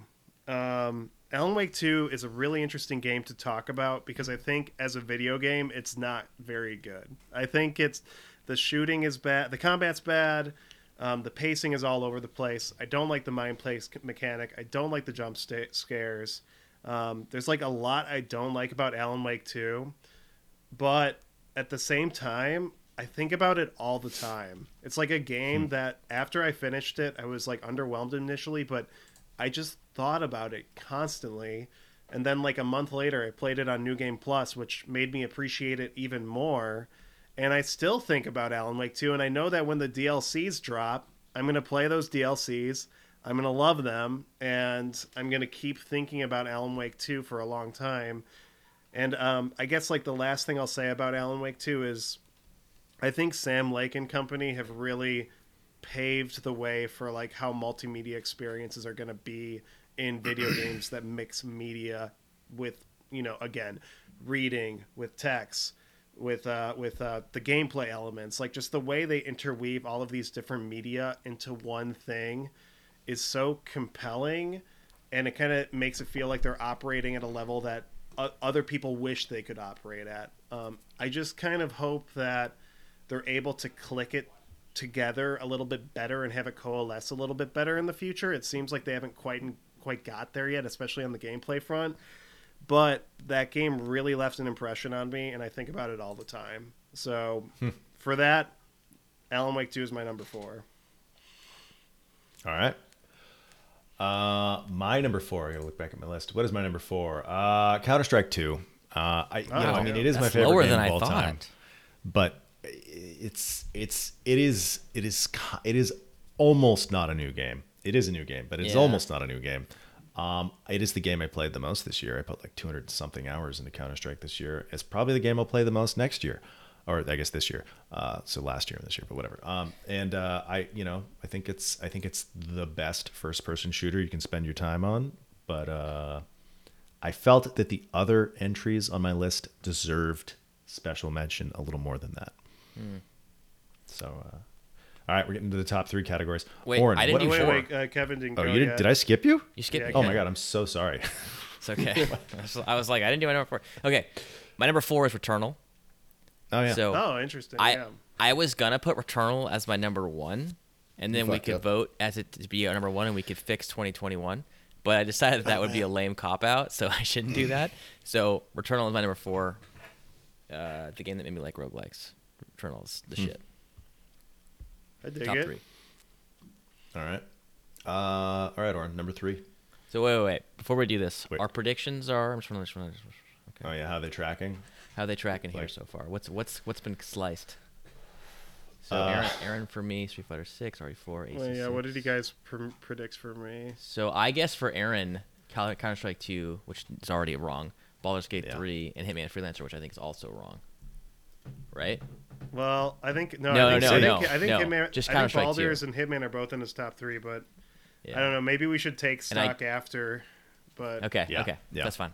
yeah Um, okay. is it my turn It's your turn. Number three. Number three is Armored Core Six. I mean, like Armored Save Core it. Six. Oh yeah, I'll Are we, not, save it. are we, are we, are we going to save it? Yeah, Yeah, no, save yeah, it, let's save save it. it. Armored Okay, Core Six, it. number Okay, three. You guys, you guys talk about it together when when, when Kevin pulls it. Number three, Kevin. Uh, my number three is RE4 Remake. Oh hell yeah, save it. So, top three. I knew that was gonna be a save it. Um, okay. Uh, my number three is uh, what the hell is my number three? Uh, my number three is uh, Hitman Freelancer. I mean, Hell yeah. dude, Hitman All right, track, Freelancer track. is the best fucking roguelike. It is the best stealth game. It is the best Hitman game. Um, I will probably put another 50, 60 hours into that game this year. I, Nice. I love it. The only reason I haven't been playing it is because there's been so many games to play. That it's just been it's been kind of uh, ignored. But I still love it. I still think about playing it. I think about it all the time. It's uh, it's it's incredible. Yeah. Uh, now we're I- getting really Top Yeah. two. Well, well I, I do want to just piggyback off of what you were saying with Hitman Freelancer. Like, I really do. I just think I just this I just think IO Interactive are just the best today. I just think that what they've done with the Hitman games is just remarkable. And I've said again that hit the Hitman World of Assassination is my favorite game of all time. So I will support Hitman Freelancer being in our col- collective top 10, hopefully high. So there we go. Even though it was my number five, but it was really just a personal thing of some Hitman fatigue, but I still fucking love it. yeah. Yeah. All right, number two. Ugh. I don't know if you guys are ready for this. I don't know if I'm ready for this either. I, I'm yeah. Number two is Resident Evil 4 Remake. Oh hell yeah! Oh, nice. Yeah. So All like the re- the reason why I'm putting so here So I we can talk about to- it now. Yeah, we can talk about it now. Um, the reason why Resident Evil 4 Remake is my number two and not my number one is because, like, one, I think it's one of the best games of all time, but I also feel when I think about 2023, having a remake be the game of the year feels like a missed opportunity, and I will explain why at my number one. But I do want to emphasize that the Resident Evil 4 Remake is the greatest third person shooter I've ever played. The gameplay loop that they that Capcom has achieved with Resident Evil 4 remake is so addictive and so compelling that like I literally literally cannot stop playing it. I have over 150 hours into this game. I still love playing it. I'm going to be playing it into 2024. It is incredible, but I don't know if I should have the remake be my number 1 when I have the opportunity to do that for another game. So, my number 2 is Resident Evil 4 remake. Uh, Kevin, what do you think? Uh, yeah, R- RE2 or RE4 remake is is ama- amazing. Uh, they delivered on all the things that I was worried about, um, and they succeeded. And they also it managed to implement an incredible DLC, which was like as good as the campaign. so because of that, I also had to be like, wow, this game this game has to go way high for me because it's just every every part of it I really liked. It was it was just a, a top tier remake. Like, how do you improve on one of the best, most influential games of all time? And they managed to do it. Yeah. So Yeah. Yeah. It rocks. I, I love it so much. It's just Aaron? it rocks. Uh, I mean, I agree with everything you guys said. I think it probably is, you know, top three all time third person action game. Maybe maybe the best third person action game. You know, top five action games. Whatever. It's it's incredible. My only the only reason it was so much lower on my list is a it was a remake of a game that all of that was true of. Yeah. you know what I mean? Like Yeah. they came out 20 years ago, and uh, I don't think it does anything like. It doesn't take gaming anywhere new. It's just like it's like this is the best fucking Ferrari. I, I don't know. I don't know. That, that analogy doesn't make any sense. But like it, it like like it's so good uh, that it's really hard to find any faults with. It's basically a perfect game. Um, that said, I don't really think about it that much, and, and I have not been super motivated to go play the DLC. I should, but like um, like like I loved every minute I had with it, but I only played it for like 30 hours, unlike you guys, and then I kind of was like, all right, I'm on other stuff. Like it was like it was like I had a great meal and now I'm done. Um, but yeah, it's it's it's phenomenal. Yeah, Resident Evil 4 remake. It was it's Awesome. awesome. So, my number two then. Mm-hmm. Okay, well, you're gonna know what my number one is, but uh, my number two is Street Fighter Six. Oh, Oh shit! Yeah. okay. That's okay. so, So, sick. uh, Yeah. So Street Fighter Six um, was a game I bought so I could play it with a friend, and I was like, you know, I don't really know if I, like, I don't really like 2D fighters, but after playing it for around 150 hours, I did. Like it, it made me realize that like Street Fighter is like the parent, the great grandparent of all action games. Essentially, like the systems that they put into that game, Street Fighter Two specifically, are still present so heavily in six and all other action games. Um, and Street Fighter Six, I think, is just the best iteration of that. Uh, so it's it, it looks great. It's so fun to play. Like there's so much levels of mastery and skill, and it's also more accessible than a lot of the other modern fighting games because of their modern control scheme, uh, which I think really allowed me to just kind of hop in and just play it and not have the input levels be something that was a blocker. So uh, I, I I had so much fun playing this game. Like it, it's it's such a great fighting game, such a great experience. So Street Fighter Six, That's awesome. number two. All right. My number two should be really a surprise to no one. And uh, Legend of Zelda Tears of the Kingdom. Uh, Oh, yeah. is Yeah. Like, it's, it, it was like, I, I think I like it better than Elden Ring. I'm not saying it's a better game than Elden Ring, but I think I just, I might like it more than Elden Ring. I think it might be my favorite open world game. Um, The only the only real knocks is I don't have the 30 FPS. The combat could be better. I don't think it's bad, but it could be better. And and at around the 100 hour mark, I did find myself getting slightly fatigued with some of the things I was doing, but there were still lots of things to do that I hadn't really engaged with much. I was just I was personally choosing to do kind of samey things. Um, I think the shrines are incredible, which I mean, like a lot of people were saying that you know, Breath of the Wild is the best game of all time. It won a, uh, the GQ list at the top game, and like the shrines in that game were dread-inducing. Like I was just like, oh, I don't want to do another fucking shrine. The shrines in this game I was like, oh my god, I can't wait to do it. It's so fun and like consistently fun. Uh, I'm surprised that it was so low on your list, Kevin. You want to tell? I you may tell you why? Because the reason here's why. Um, in a lot of ways, it's not the most original game. Like it's like it's like Breath of the Wild more. It's like it's the same animations, it's the same music, not the same music. It's the same like world mostly. It's the same like sound effects. Like it's so much of it is built off of Breath of the Wild that like I feel like I couldn't give it. Like it's a lot of it's very derivative in a way that's okay. I don't want to say Tears of the Kingdom is a derivative game. It's not, but so much of it is built off of um, Breath of the Wild that like it's just an incredible iteration of that game. And I, I feel like I couldn't I couldn't put it quite as high as the other ones because it just didn't feel as original. Even though the things that it does add are so original, like like going through anything above you. Dude, the like, Ultra Hand and the so, Ascend, like so next gen. are- Yeah, in the the depths and the sky. the depths and the sky. I know it's it, it's it's an awesome game. I played. I spent about a day playing it recently, and I was like, I love this game, but I I there's I I don't like fighting stuff in it. Um, Yeah. and the world, the depths is like the best part of that game. I don't know. I just Hmm.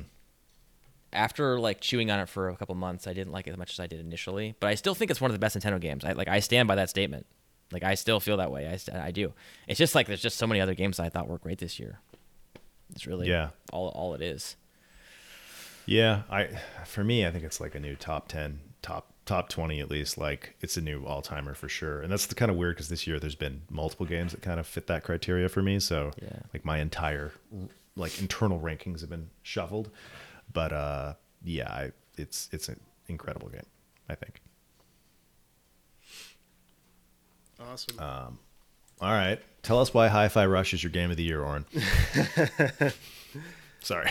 So, uh, yeah, my game of the year is Hi-Fi Rush. Um, here's the thing: like, my heart says, like, when it really comes down to it, to it, Resident Evil 4 remake is probably like the game that I personally just enjoy playing the most. But at the end of the day, like, I was thinking, like, what does like a top 10 list mean?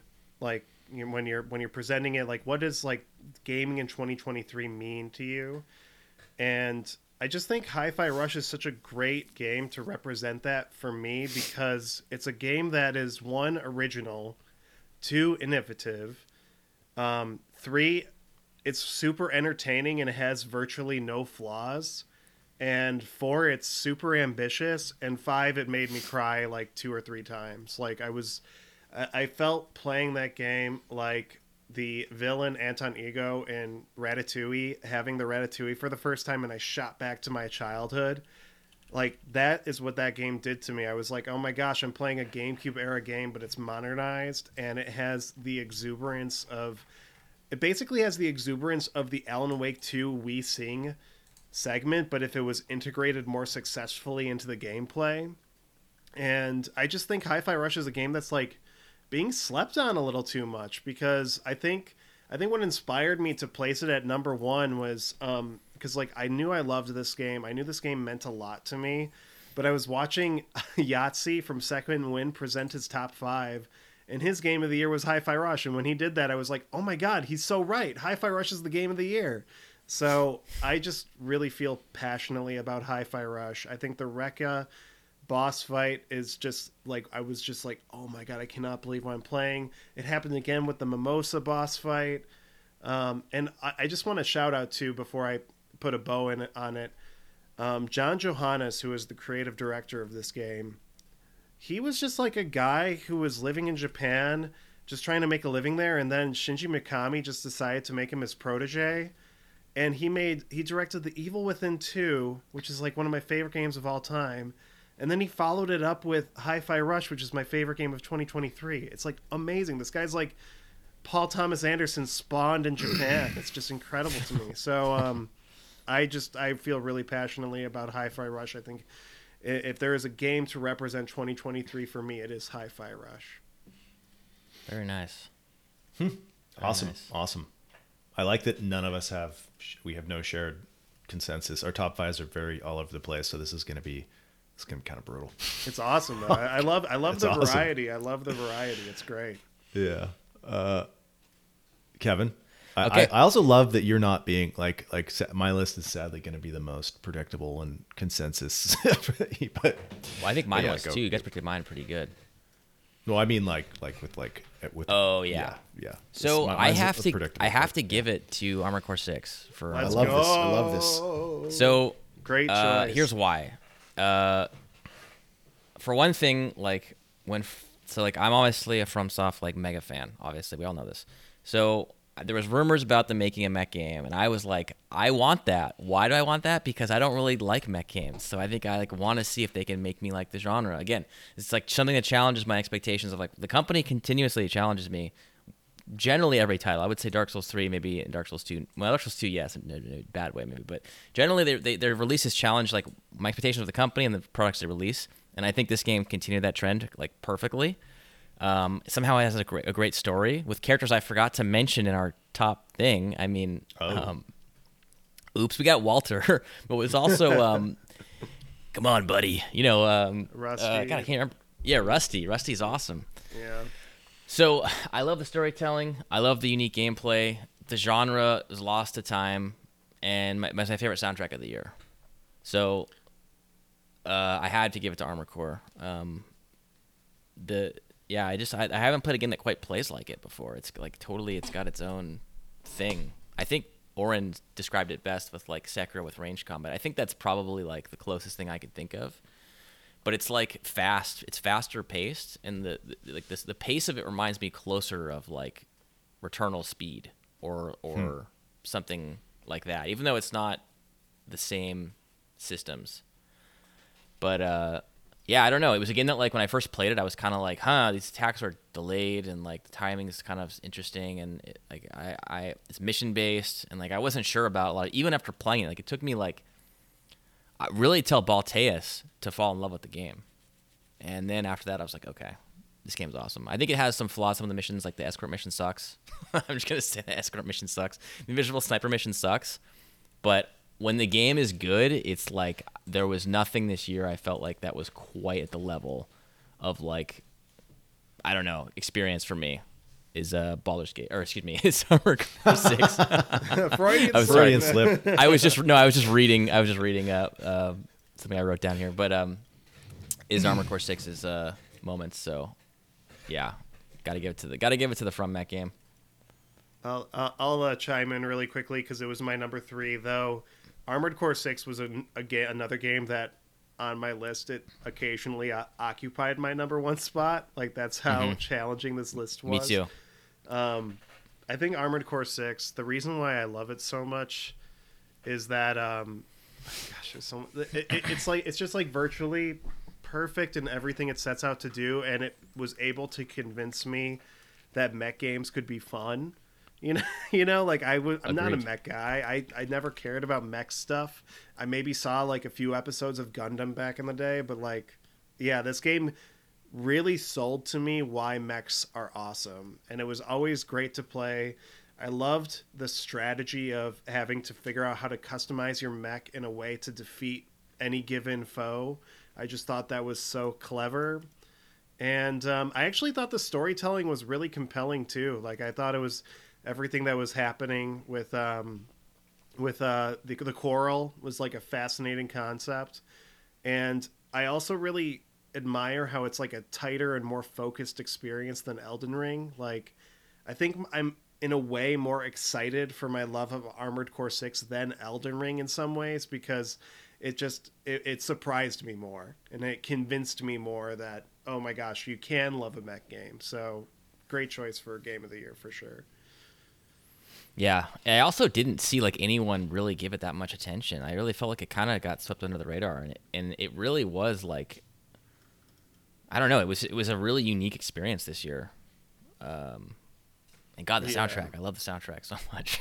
My, my theory right about now, that. I'm just like, uh, My, Yeah. my my theory about that is that it came out when everyone was playing Baldur's Gate 3, which is, you know, just that's just how it goes. Everyone chose to play Baldur's Gate 3 in that window and yeah. it has like there's moments of that game where you just feel like you're just the worst person ever and it's like just this this, this dystopian just horror like corporate uh, i just it's they did it they just sold it so well it has all these themes of ai and stuff i, I love that game it's awesome And also it's just fun great to play. Like oh, Yeah. Oh, uh, quick shout out. The multiplayer in that game is super fun too. That game was like I had to like wean myself off of the multiplayer because I was getting too addicted to it. It's like just one more run, just one more run. Just- uh, that game just hits on every level. What a great game. so yeah All right. aaron That's awesome. I, I'm loving how unpredictable, like like all of our predictions were like a million miles off, except Oren's, who no I you should guys say. nailed mine Well, did we? aaron's guess for kevin street fighter 6 re4 ac6 Were those your the top order three? was wrong but those are my top those are my top three Oh, yeah. okay. Yeah, uh, Oren and I spent like like a, a weekend hanging out in L.A. talking about this, so Oren might have might have uh, he might have been able to pull some information out of me. I, also, my list hasn't changed much. Maybe I just gave it freely, but uh, uh, my game of the year obviously is Baldur's Gate three. It's I don't even know what to say after everything we've said about this podcast. Uh, I'm not surprised it wasn't like in your top three because you uh, recently complained about a an encounter that really frustrated you. So I felt that that might have Yeah. literally costed a few spots. It did. It really did. Um, but uh, it's like the best RPG of all time. Maybe I don't know. I'm, I'm getting hyperbolic. I need to not be hyperbolic. It's one of the most incredible RPGs I've ever played, and um, I just think that like like I was saying earlier, the choice, consequence stuff is just is just so much more. Like like it puts everything that's ever come to shame. I've never seen anything like it except for like text based games, you know and it's all done with a, like an incredible presentation.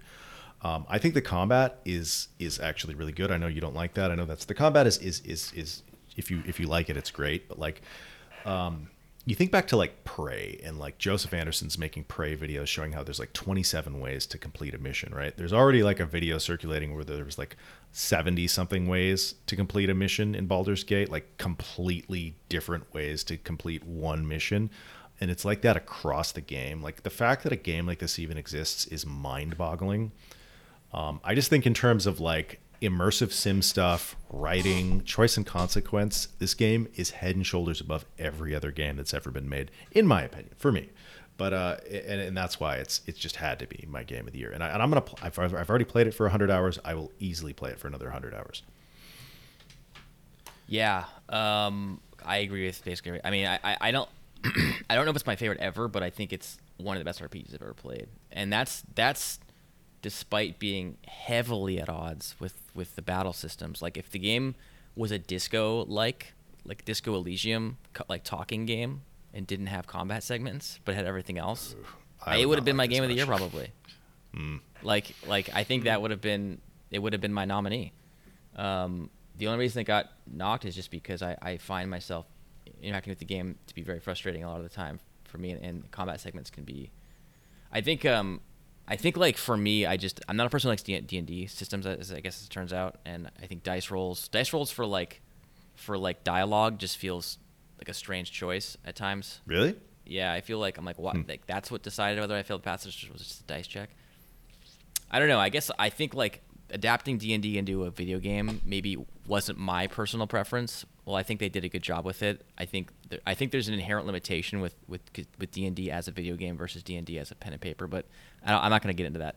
But um, I think like everything that they've they've shot set out to do in terms of the presentation, the story, the writing, the, the decisions are some of the best in a video game, and that's not hyperbolic. I think that is un, unequivocally true for, for me. For for Kevin, like that is absolutely the case. Like it's it's a game that's like like when you go to talk to someone like, hey, what did you do here?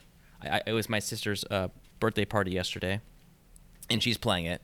And I was like, well, what did you do in here? Like, how, what happened here? Like, it's a game that you can immediately share stories about with people because of the way things play out.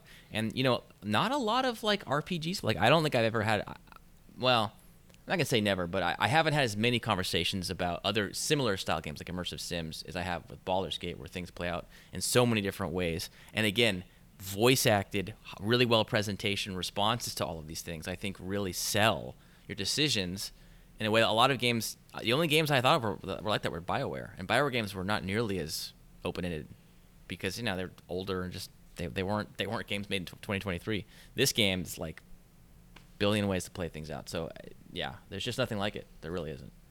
So it Yeah. would have been my game of the year again if, if, if I had less frustration with the mechanical systems of the game. Yeah, I, I could see that. Um, yeah, I don't know. I'll, I'll stop talking about it. But for me, really, in so many ways, it's it's like eleven out of a ten game. Like the acting, the casting, the writing. Like it's just, I, I'm, I, it just blows my mind that a game like this exists. Yeah, I mean, I agree with all of that completely, like totally, and it's all it's all wrapped in this like amazing, uh, uh, I don't know, like, like it's like the Lovecraftian mind flayer stuff. It's like the whole story's built around some level of body horror and and, and Lovecraft like stuff. I just think like all the fact that the, the lead writer's a fan of horror, I, I I'm such such a huge fan of that. It's like like, like devils are a big part of the game. Like they really focus on like that specific stuff um, which is all the fun fantasy stuff in my opinion. So I, that's also something I love about this game. Bal- Baldur's Gate Yeah. 3 is great. Baldur's great. Baldur's great. Baldur's Baldur's, Great Gate three is is great. um, all right. So I think Oren won this though. Oren's Oren's guess for the top three was almost perfect for mine. Yeah, I was. Just had to switch the order of Tears and Hitman. Yeah, because I guessed with Aaron, Baldur's Gate 3, Hitman, and then Tears of the Kingdom at 3. So yeah, I just had to switch Hitman and Tears. Uh, I was way off with Kevin, but in a way that I love. I didn't know that Armored Core 6 would be his number one. That's so awesome. I'm so here for it. but I guess. Dude, I love uh, that we almost forgot Hi-Fi Rush for for Oren. I know. And we almost didn't get it. I was like, wait a minute. You, you said it. Yeah. I knew we were I was forgetting like. I was like, we're something's forgetting a game. missing. Forgetting like the game. Yeah, yeah, no, good call. And uh, I know with Kevin, I did, yeah, Street Fighter 6, RE4, and Baldur's Gate 3. Yeah, like, that's so sick that you love Armored Core 6 that much. I love it so much. yeah. I think you guys guessed it really well. Like I think the I think the guesses for me were the most accurate. So clearly I'm pretty. Oh yeah, you guessed Baldur's Gate 3 for me in the top. Would have been. I mean, Uh, I, had to don't. put it in my top I five. There was Street no way it Fighter- would not be my top five. It's like I'm I'm surprised that it wasn't like top four. But what was your number four? Returnal. Returnal. Huh. Come on, Returnal's the shit, man. Returnal. Yeah, Returnal's pretty good. It could have been game of the year 2021. I know that's why I had to put it up Better. there. It had to go up No, there. um, It was as a personal penance. I had to put it up a little higher. You know. Um, Returnal. Okay. I, I like Why? how you guys, uh, I like how you guys guessed Freelancer for me. Um, I think that's like, Oh, I know. I think that's a great guess. And honestly, it's just a personal decision why it's lower on my list. But great. I, I like how you guys both did RE4 and Hi Fi Rush.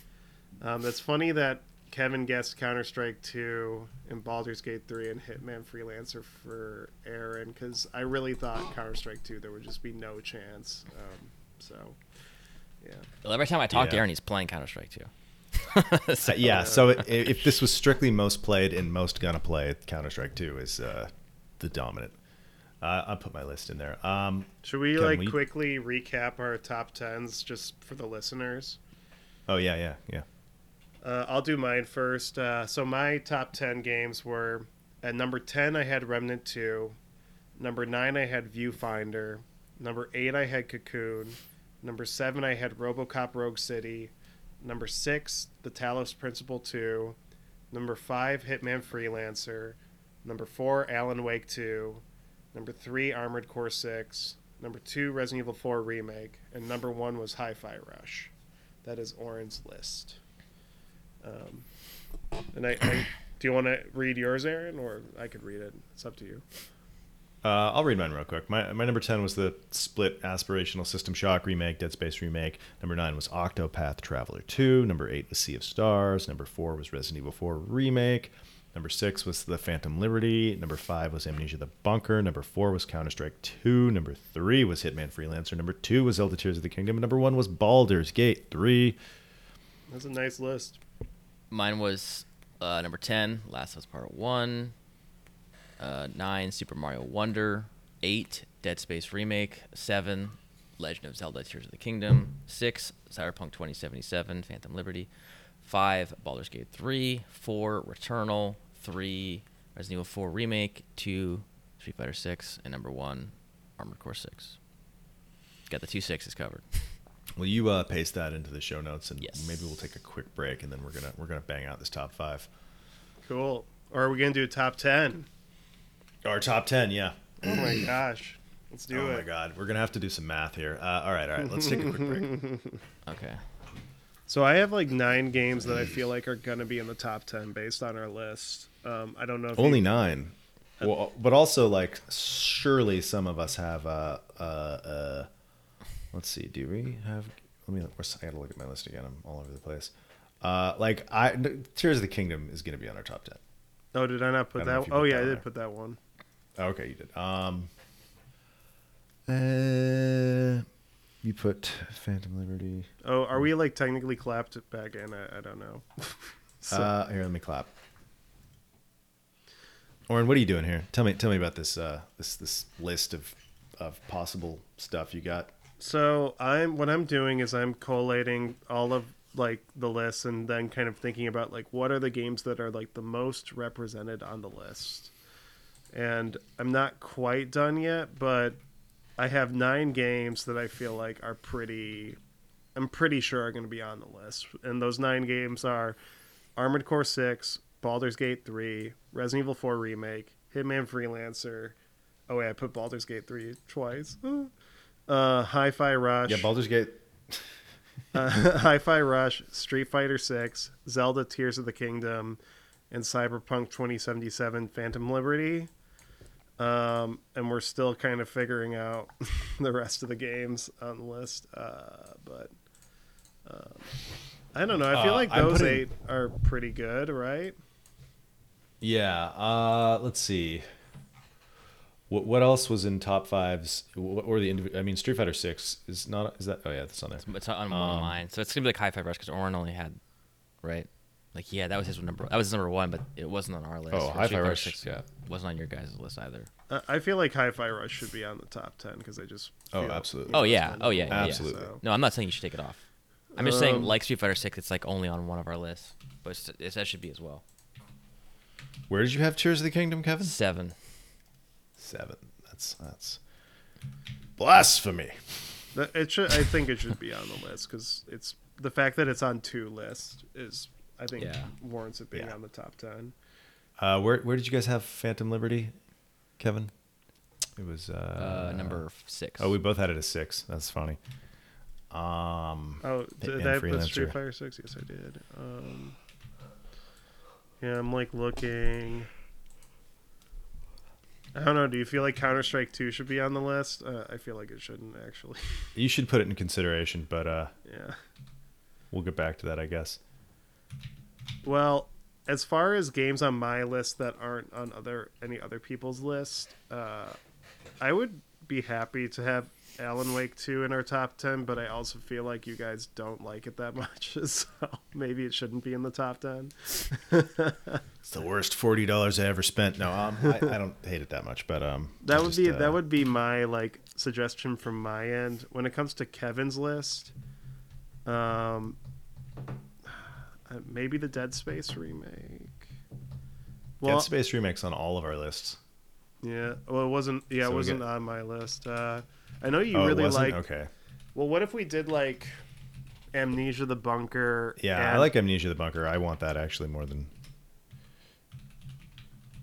Would it be crazy Even to do it's- Amnesia the Bunker and Alan Wake 2 as like nine and ten? it would not be crazy. Kevin, do you have any objections to that? Mm-mm, mm-mm. Um, no, if you guys both like those games, absolutely put them on there. I think I think Alan Wake 2 should be 10.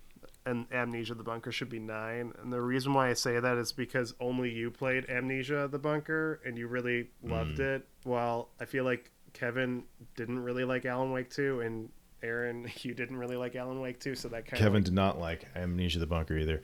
oh, that's true. Uh, I wouldn't say I don't like Alan Wake. I just, I've, had- it's. I liked find it Alan a Wake. Real challenge to play. I didn't play enough of it to, to, to put it on my list, but it was on my near miss. Yeah. I didn't read my near Yeah, it's misses, in but there. that was on my near miss list. well, in that case, what, it, what how would you guys feel if we did Alan Wake 2 at number Yeah, 9 and Amnesia? at Alan Wake should 10? definitely, yeah, it should definitely be on our list. I think it would have been on mine, but again, there's too many other games. Well, I'm gonna do something right now. I'm gonna do Alan Wake 2 at nine, Amnesia the Bunker at ten, and that's pretty much a lock. I feel like, unless you guys feel we're missing a really crucial game. Uh, no. I don't think we are. I guess.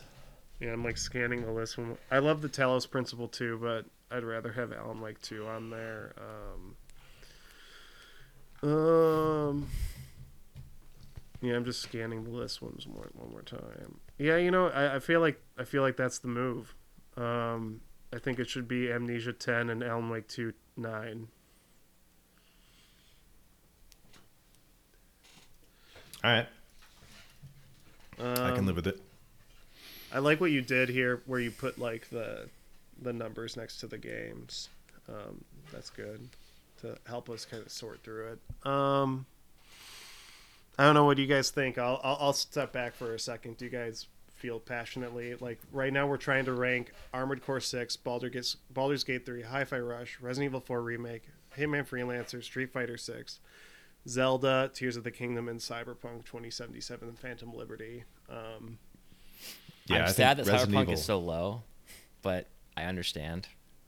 well, I we feel like it's haven't not o- low. we haven't we haven't we haven't, ordered we haven't yet. ranked it yet. Yeah, we haven't. But it's ordered two them yet. It's just like it's not going to be that high. I think Resident Evil Eight would be a great Resident Evil Eight. Resident Evil Four would be a great eight. So it's a Uh, good it's a good I comfy position for. I I Resident mean, Evil it's in 4. two top threes. It, like I it don't could get think maybe so. put to fi- put to five or four, but Yeah. All right. All right. Fine. Fine. But Well- I don't know. There's. Well, I'm feeling for number eight. It's gotta. I feel like it's gotta be Cyberpunk at eight, unless you guys really. Cyberpunk. yeah, no, Yeah. it does. I feel like that. I think it does. All right. I think that's this is this is a true story. Yeah, let's do Cyberpunk at eight. I love it. I think it's amazing, but I feel like it's eight. number eight, Cyberpunk. We can always change it, but my gut feeling is Cyberpunk's eight. Um, um, let me think. Uh, I would say for number. S- oh gosh, it gets harder. I feel like. Um, Yeah. This is where it's it's really. Well, how passionately are you about Street Fighter Six? Like, wh- I feel like that would be. It's my number two. It's your number two. It was my number two, but it's only mine, so it was no one else's. I'm kind of feeling So- that would be number seven. Is Street Fighter Six? Yeah, if no one else played it and has no vouch for it, then I don't know how else it could be anywhere any higher. It could be higher if you're like, no, this game needs to be higher. You just have to. But I just think it's it. a, it's going to be vo- compared on a vote, like the vote wise. Yeah, I mean, if it was your number one, I would be like, oh, it's got to be top five for sure. Yeah. But it was number your two. number two. Um, What's up, Sams? Um, no thanks. Yeah, I'm kind of well. Like, do you guys feel you, another game should go in that spot? Like, uh, Res- Resident Evil Four. I would fight against that. I think seven for Resident Evil Four remake is too low. Or See, I would I would put Zelda there. Yeah. okay. All right. All right. No hate. so I Street just- Fighter Street no Fighter hate for Zelda. Six is number seven. awesome. All right. Street Fighter Six and number seven. Now it's gonna get even harder. Oh. Um, it's just gonna get harder. Yeah. I Uh, mean, Hitman that's, that's how it goes. Get the fuck out of here. Um, I mean, well, actually, you do make a point there. Now that, I That see seems based on it, the I hate that though. I hate that, but I think you might be right. I think you might be right. Yeah, I I was gonna like relinquish Hi-Fi Rush, but I feel like a number one should be in the top five. You know what I mean? No, that's got to be like top. It's gotta be yeah, top that's- three, That's got to top be two, top top- three. top I think. three, I top think, top three, one. top four. I my number two Yeah. got put to number seven. So Would it be crazy if I said Tears of the Kingdom should be number six? It'd It be should. crazy. No, it should. I mean, hmm. I it's, feel it's like got to be seven. It's got to be six or five. I think. Yeah, I feel like it should be Hitman Freelancer at five and Zelda at six. I guess we could put Tears there. I, I don't know, man. I feel like I feel like Kevin is is under underrating Zelda, but Hey, I but played it it. is what it is. Yeah. I do feel like if Oren had played this game, it it would have it, it would have shook things up. But he didn't Uh, play this game, so I mean, uh, you could say that about Armored Core Six and Hi-Fi Rush. You know what I mean? Yeah. Well, I didn't play. I did play Hi-Fi Rush. I did not like it, but but I recognized that it was good. I just was like, this is not for me. Yeah, I get it. Um, I mean, I feel like I don't know. Would it be crazy if we did five five Hitman Freelancer, six Zelda Tears of the Kingdom? Like that's what it feels like for me. Aaron, what, since you played both of those games, what do you rather have? I mean, I, I'm based on your, your, your rating. I would it's say tricky. Zelda would be it's hard. for you. Like Tears of the Kingdom is in some ways more impressive, but um, But Hitman's so dope, and it's he's such a staple. yeah. All right. the jump Five and six. Hitman. Hitman. Zelda. Let's do it. Yeah, I like that. I like that. I, Wait, I, I'll uh, get behind that. How many? uh We only have. uh Oh, I see. Okay. Oh, Wait, I- yeah, there's only four games left on the list. yeah, correct. There's only nine games. No, there's ten because four, three, two, one. Oh, oh yes, yes, yes. You're right. Uh so this is. I mean, in some in some respects, this is almost just probably how it should be. I think I think Hi-Fi Rush is a great number four. I, th- I think Yeah. I'm the only person who played it. Um, I, but wait I a actually- minute. Aaron gave RE4 a seven. It's on his seventh on his list. yeah, that's why it's y- four. Oh no, yeah, I think Resident Evil Four is a seven. Uh, sorry, Resident Evil Four is a four. I think Hi-Fi Rush is a three. Well, here, I know this sounds. I mean, weird. I like it to be higher. That sounds wrong to me personally. It, here, here's what I know. I'm arguing against my like what I chose as my game of the year, but the Resident Evil 4 remake is the only great unifier of the jump crouch this year. It's the only game that made each of our top ten lists, and I feel like that would be like short selling it, having it be so low. I think- you know what I mean. I think three is better for four RE4 remake. Hmm. But well, do, well, do you think number one Baldur's? Rush. Do you think Baldur's should be in the top two? Yes. I don't know. Yeah, I mean, it was my number five. So Uh, I don't know, it's it so was good. it was your number one a couple weeks ago. Come on. wasn't my number. Well, there was a period when I didn't do a lot of fighting where it was it was very high, but then I had to do more fighting. Yeah. If the fighting wasn't Yeah. required, it would have been probably my game of the year. If you didn't have to Hmm. do it, if you could avoid it, if you could talk through every fight, but you can't. You have to do combat, and it could be hours long. Well, I think I Um, think I think for now, I look. I think Hi-Fi Rush should be number four. I think that is like I'm the only one who really loved right. it. I think it makes sense for it to be number four. Does that seem like a bummer? no for you? I think I think I think I am proud to have Hi-Fi if, Rush. if at he's number if he likes it, all right, all All right. right. I, all I am right. Top- proud if it's that. Hi-Fi Rush at number four. Yeah. Um. Though it could always change. no, I'm kidding. Um, okay, now it gets really hard. Okay. Does All it right. though? It actually seems perfectly straightforward the way I'm looking at it. Well, I feel like I can't believe I'm saying this, but I feel like Armored Core Six is the jump crouch game of the year because I fucking love it. Kevin fucking love loves it. I Yeah, know I our it. all of our like I know Mike Carlson freaking frequent guest loves it. Like, would that would that be? I think I would have loved it. Being I, one. I think I would have loved it, so I, I don't think it's crazy. No, I think that's probably the most. I, I would rather see. I don't want to give Resident Evil Four Game of the Year. It's No, yeah, 2005. I get Um, it. I get it. I, I, well, what do you guys think of that order? One, Armored Core Six, two, Baldur's Gate three, and Resident Evil Four remake three. What do you? What do you I'm okay of with that. I think that's I- fair. yeah, I'm okay with that. I- I, I I, think thought this I was going to be more too, contentious than it was, but it just kind of Yeah. worked out. Like, Yeah, that, that actually seems. I mean, obviously, I'm happy with it because I got to pick the game that I picked this game of the year for Jump Crouch. So two years in a row. Way to go, FromSoft. Oh my god, Yeah. that. Oh my god, The- that's just a awesome. tiny studio from Japan, never made any games. All of a sudden, they're winning all of our awards. Oh my Yeah, gosh, I- I, can't believe it. That's so cool. Uh, I need to play it, I guess. You should play it. I mean, not I guess. I want to play. it. I really want to play it. I just it's a have game that you gotta 17 stick with games though. in my Like- backlog. Like Mike even told me he Yeah. like had a moment of hating that game. It's definitely like Hmm. it's it's you gotta you gotta like put the time in, but when you put the time in, it's it's awesome. Uh, so, are you sure you don't want to move uh, Zelda up to number three? You could do Zelda could be that could Well- be three. I mean, that was my second favorite game. of the year. Second game. Well, it's my I'll seventh just- game. I'll just say what I think the only swap- Uh, oh, yeah, Okay. go ahead. Well, I was just gonna say what the top ten is right now. It's not locked yet, but what we have right now is ten is Amnesia: The Bunker, nine is Alan Wake, Alan Wake Two, eight is Cyberpunk, seven Street Fighter, six is Zelda, five is Hitman, four is Hi-Fi Rush, three is Resident Evil Four remake, two Baldur's Gate, one Armored Core Six. How are we feeling? How are we feeling about this so far? I think that Um, that's a pretty awesome list. That I actually think it's a good list. really does catch all of our little, you know, uh, insect. insect ugh, I cannot speak tonight, but captures the character of everybody on the crew pretty well. It's rounded. Yeah, I'm kind of like digesting. You know what? I think I think like I think that's as it. the I think that's the podcast, list. Baldur's had to be in the top three. There's no way it couldn't be. RE three, four in the top three also makes sense, and uh, AC six. You don't Eh. I actually.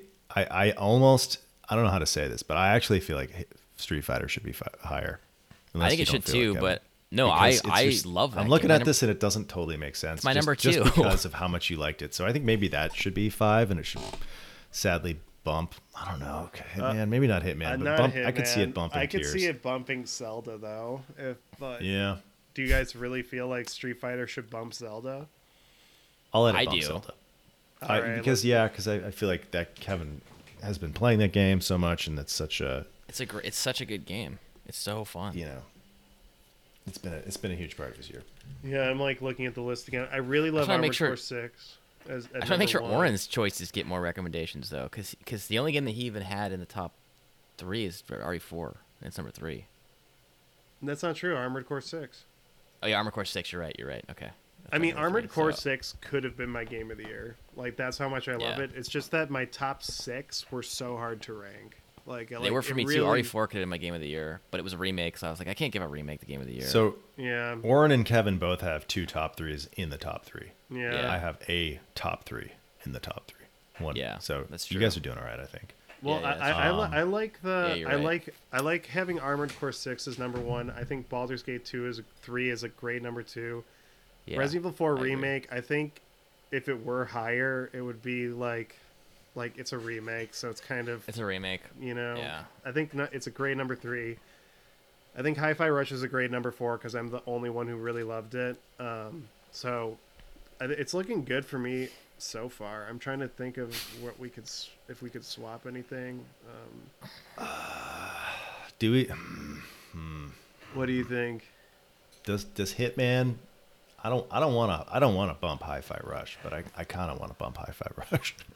but I don't want to bump it. I, I, I would number never one. do that without. It's his number one choice. It's his I know it's his number one choice, but he also said that Hitman is his favorite game of all time. But then again, I, I would say, Oren, if you felt like bumping Hitman up Gave a spot. I'd be okay with that. But I, I, if you're not, I would say don't do it. Well, here's my argument against Hitman. Um, we've it's we've I'm been, just gonna ch- chunk that segment out. we we've say it again. Here's my argument against Hitman. Well, well, we've just been awarding Hitman. Well, I said this in 2021 too, so maybe that's not fair. But Yeah, I feel we like we keep Hitman. skipping it. We I, Hitman got our 2016 you and I personal game of the year, but I don't think it's actually won any other awards. We keep we keep deferring it. We're like, oh, we love Hitman so much, everybody knows it, gets deferred. Oh. I feel. I mean, then again, top five is is a good place, but uh, yeah, I don't know. you know what? What do you think? know What's what- what You do you what? think? What's your choice? Your You choice. know Oren. what? This is your choice. Hi-Fi Rush, I would, I would. That's mine. But I, I'm always for celebrating Agent 47. You know, like I'm always for it. So like, if it's our number four, I'm down with it. You know what I mean? I think we should do It- it. It's totally up choice? to you. I Let's think it's do up to you. Yeah, it's up to well, you. I guess Aaron also. Let's do it. I love all. Here's the I always It's problem. feel- but I love all these games, so it's like Yeah, saying me it's. I, it's it's hard for me to be like, because like Hi-Fi Rush, like today is what Sunday. On Tuesday, Hitman Freelancer could be my game of the year. That's how great this year was. So Yeah, I, putting uh, Baldur's Gate number five was a little painful for me. I'll be honest with you, but it just was like, yeah, I'm sorry. Do you regret it? I feel like you should. I don't regret that. it. Uh, I had to I, pick. I think no. Armored Core Six had- is a more exciting game of the year, in my opinion. Like I haven't seen Yeah. anybody give game of the year to Car- Armored Core Six outside of like maybe Digital Foundry, but like that's it. Yeah, and it's awesome. It's such an awesome game. So yeah. No, I, I I think it's a good pick. I think it's a I, game uh, that Aaron would like too. It's a mouse and yeah, keyboard I- ass I think I would like it. Yeah. So It's I, it- uh, I support think, it. I think I secretly like it more than Elden Ring. Like secretly, you know. wow, really? I Dang. really, I really love Armored Core Six. Like, if I were to replay one of them right now, it'd be Armored Core Six. Like, that's how much I loved it. Mm, Yeah. Um, It's awesome. Yeah, uh, yeah, I like Armored Core Six at one and Baldur's Gate. At, yeah, I love the top three just in general. I think the top three is a lock. Yeah, I think that's Do you want really, you want to really read the list for us real quick, and we'll we'll see how it washes upon us. Yeah, we have Amnesia: The Bunker at ten. Nine is Alan Wake two. Eight is Cyberpunk 2077. Seven is Zelda. Six is Street Fighter Six. Five is Hi-Fi Rush. Four is Hitman Freelancer. Three is Resident Evil 4 Remake. Two is Baldur's Gate 3. One is Armored Core 6. How we feeling? I think that's a good list. I like that 2023. I'm like I'm I'm very satisfied with it. I, I Uh, think Yeah, I think I am too. I think I am too. Yeah. Let's. Do you want to lock it in? Do you? Unless you guys feel strongly otherwise. Aaron, I you know I I think uh, I think it's good. I think it's uh, I think it's like I said, everybody's tastes are accounted for, and and well distributed, and uh, and I think as a, as a group, as a recommendation and a sort of time capsule of what we played and what we think people ought to try, this is a damn fine list. I agree. Damn fine list. All right, I'll, I I'll lock it in and read it one more time for the listeners. We got number 10, Amnesia the Bunker, 9, Alan Wake 2, 8, Cyberpunk 2077 Phantom Liberty, 7, Zelda Tears of the Kingdom, 6, Street Fighter 6, 5, Hi Fi Rush, 4, Hitman Freelancer, 3, Resident Evil 4 Remake, 2, Baldur's Gate 3, and our game of the year is Armored Core 6. Lock it in. Lock it in. Wait, do we want to bump Hitman just up a, one higher? Just maybe uh, switch No, places with Resident no, Evil 4. No, we can't do that. No, I'm sorry. So- Resident Evil 4 is too too important to the Jump Crouch crew. For, You know what's a, a note that I have that makes me laugh that I wrote? Picking a game of the year was as hard as some of the decisions I had to make in Baldur's Gate 3 or Cyberpunk. And I feel that that is true. Dude, I am so difficult. exci- excited that Armored Core 6 is our game of the year. That is like so cool. Yeah, really cool. I would have not. It's really I could, cool. I really thought it was going to be either RE4 or Baldur's, Baldur's Gate 3. I had no idea it'd be Armored Core 6. That is Yeah. so awesome. No. I love it Yeah, so I think much. it's awesome. I, I think it's I- a I really like cool it. choice. Yeah. It's I'm a strong choice. Oh, Shit. so good. All right. It's not just a critical consensus list. It's like a little mixed. You know? Yeah. It's cool. I mean, Zelda getting snubbed at number seven. yeah. Well, honestly, Alan Wake 2 at number 9, you know, that's like Yeah. that that So- would make that would make That game's most, good. most critics sweat. I have to mention this that Aaron and Oren had a slight, not realistic feud between Baldur's Gate and RE4. I want to say, right? Am I wrong? Not really, but like you were Feud? joking. You guys were not really Oh, feud. sure. You guys were like joking about like what game we should be. You would choose, right?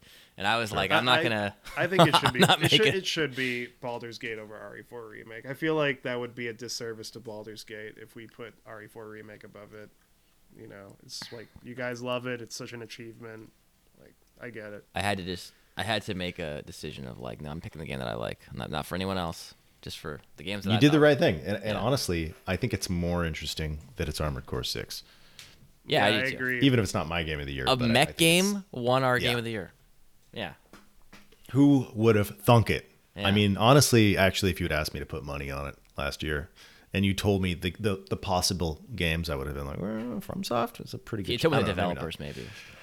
I sure didn't predict it, so I shouldn't say I shouldn't start taking retroactive credit for predictions I didn't make. But uh, yeah, I feel like if you're like, eh, FromSoft, it's got a good chance. They've already uh, they've already delivered in this category before. if I had been like, "Hey, what, Kevin? What do you think the developers, the top two developers, will be for your game of the year?" 2020? Like, hmm, FromSoft and Capcom. It's probably a pretty good. Oh yeah, huh? That's funny. uh, top top three For me. FromSoft and Capcom. Yeah. Japanese developed action games. What a surprise. So, one thing I I think I've said this a little bit, but like the the thing that's interesting, right? Uh, Armored Core Six, Japanese development. Uh, Baldur's Gate, Belgian development. Yeah, uh, European developer, yeah. uh, you know, Resident Evil, Japanese, Hitman, European. European. Hi-Fi Rush is Japanese. Japanese. We got Japanese, Japanese, European, European, European. There Wow. is no American developers on our top 10 list. Uh, And I think that that's there's a reason for that. Unfortunately, It's just like, like uh, it, it's so predatory in the U.S. with game developers right now. Like, there's so much monetization like, in the industry is shit, and it's, it's crazy.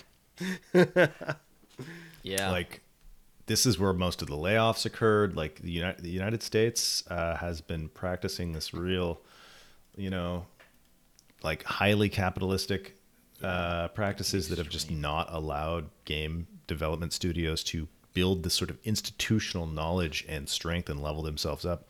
And I think that's why you see, you know, companies that, that are focusing on their employees and focusing on the quality of their games in our list I should move to Europe or Japan. or Japan.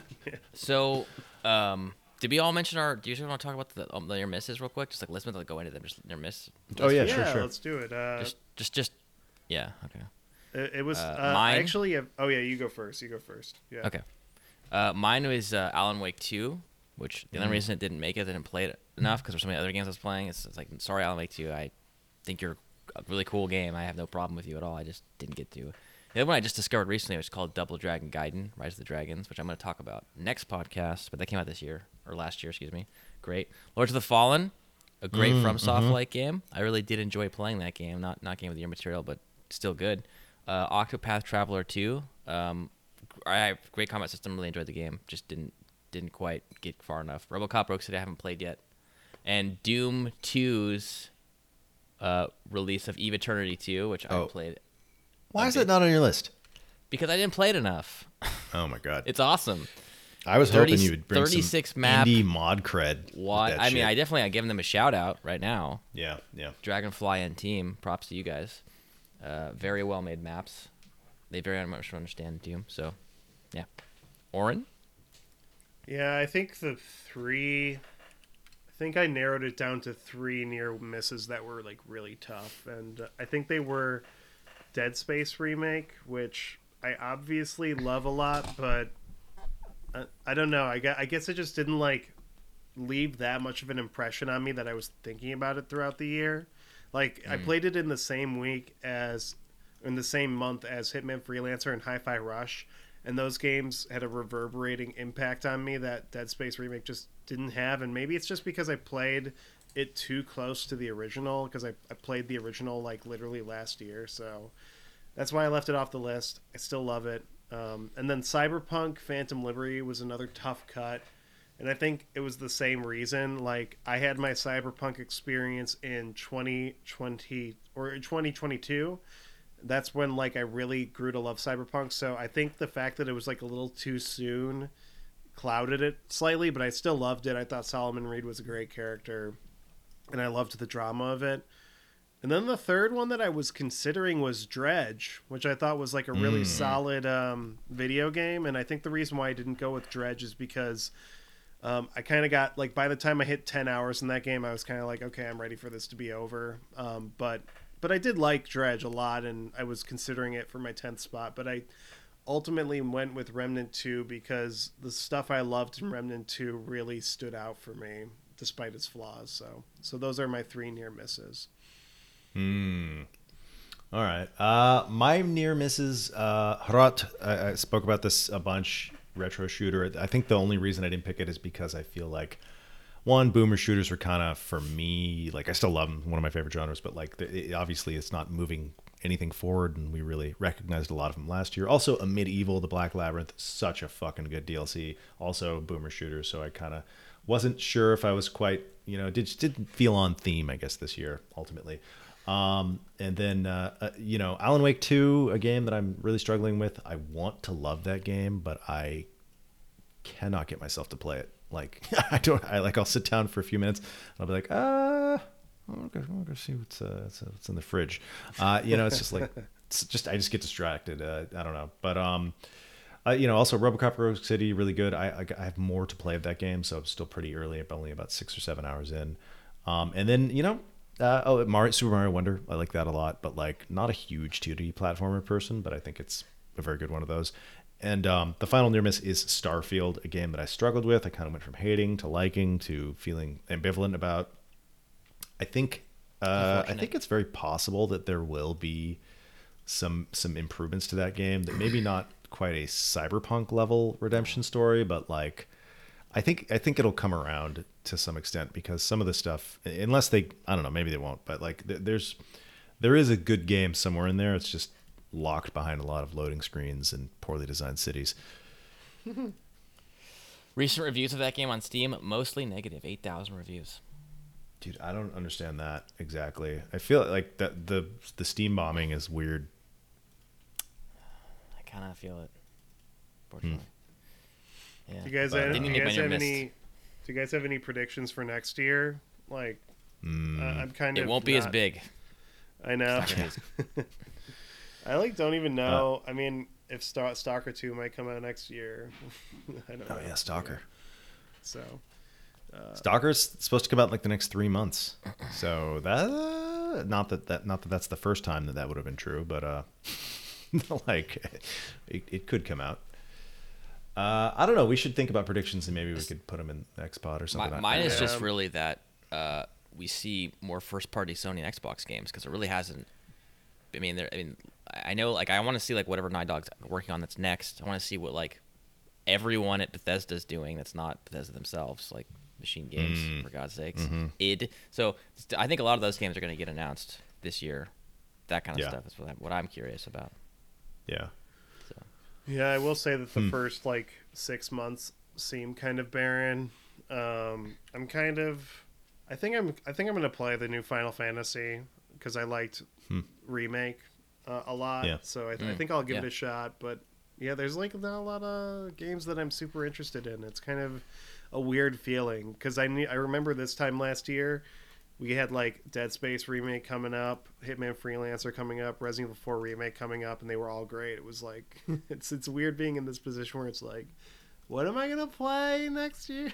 I don't know. So yeah. Ah, it's a good time to catch up on the old backlog, I guess. I I, Yeah. I think I can. I'll try to appreciate it. I don't know. It's it is definitely going to be weird having a, a more quiet year, but uh, I might actually I'm play okay Baldur's that. Gate 3 now because Yeah. what were the, there's not gonna be anything in the play. So um, you should play it. You'll love it. It's great. there is a demo. Um, but uh, yeah, all right. Well, game of the year. I think that was I, I imagined it in my head, probably just because I'm an asshole, being more contentious than this. But I feel like this was harmonious. I feel like we came together. We made something beautiful. Now we're going to release it to the world. Yeah, Armored Core 6 is our game of the year. That is so cool. I'm so excited about I- that. I like it. I gotta I gotta hire someone to make a, a graphic for that. Uh, Yeah. yeah. All right. Well, that's awesome. Um, that was a pretty long podcast, as as it goes. Uh, but thank you all for showing up. 2023, a year that will go down in the history books for sure. And um, Armored Core Six, congratulations. For sure. Congrats from Good job, FromSoftware two two years in a row. Yeah. Holy shit. Do they? They don't have anything coming out this year, huh? That would be crazy. DLC. Wou- wouldn't that be funny if Shadow of the Erdtree is our game of the year next year? Oh no! Oh my god! that would be like from FromSoft. FromSoft, stop being so good. It's possible. Uh, all right. Well, uh, I guess we'll be back in two weeks with, with something a little a little less uh, long and a little more straightforward. But uh, thanks for listening, Madden. We love you. Oren, you're looking great. Kevin, you're looking almost better. You guys are both looking good. What can I say? Just two handsome fellas. I am just blessed to get to spend this much time talking to you two smart, good-looking guys, and we're out of here. Adios.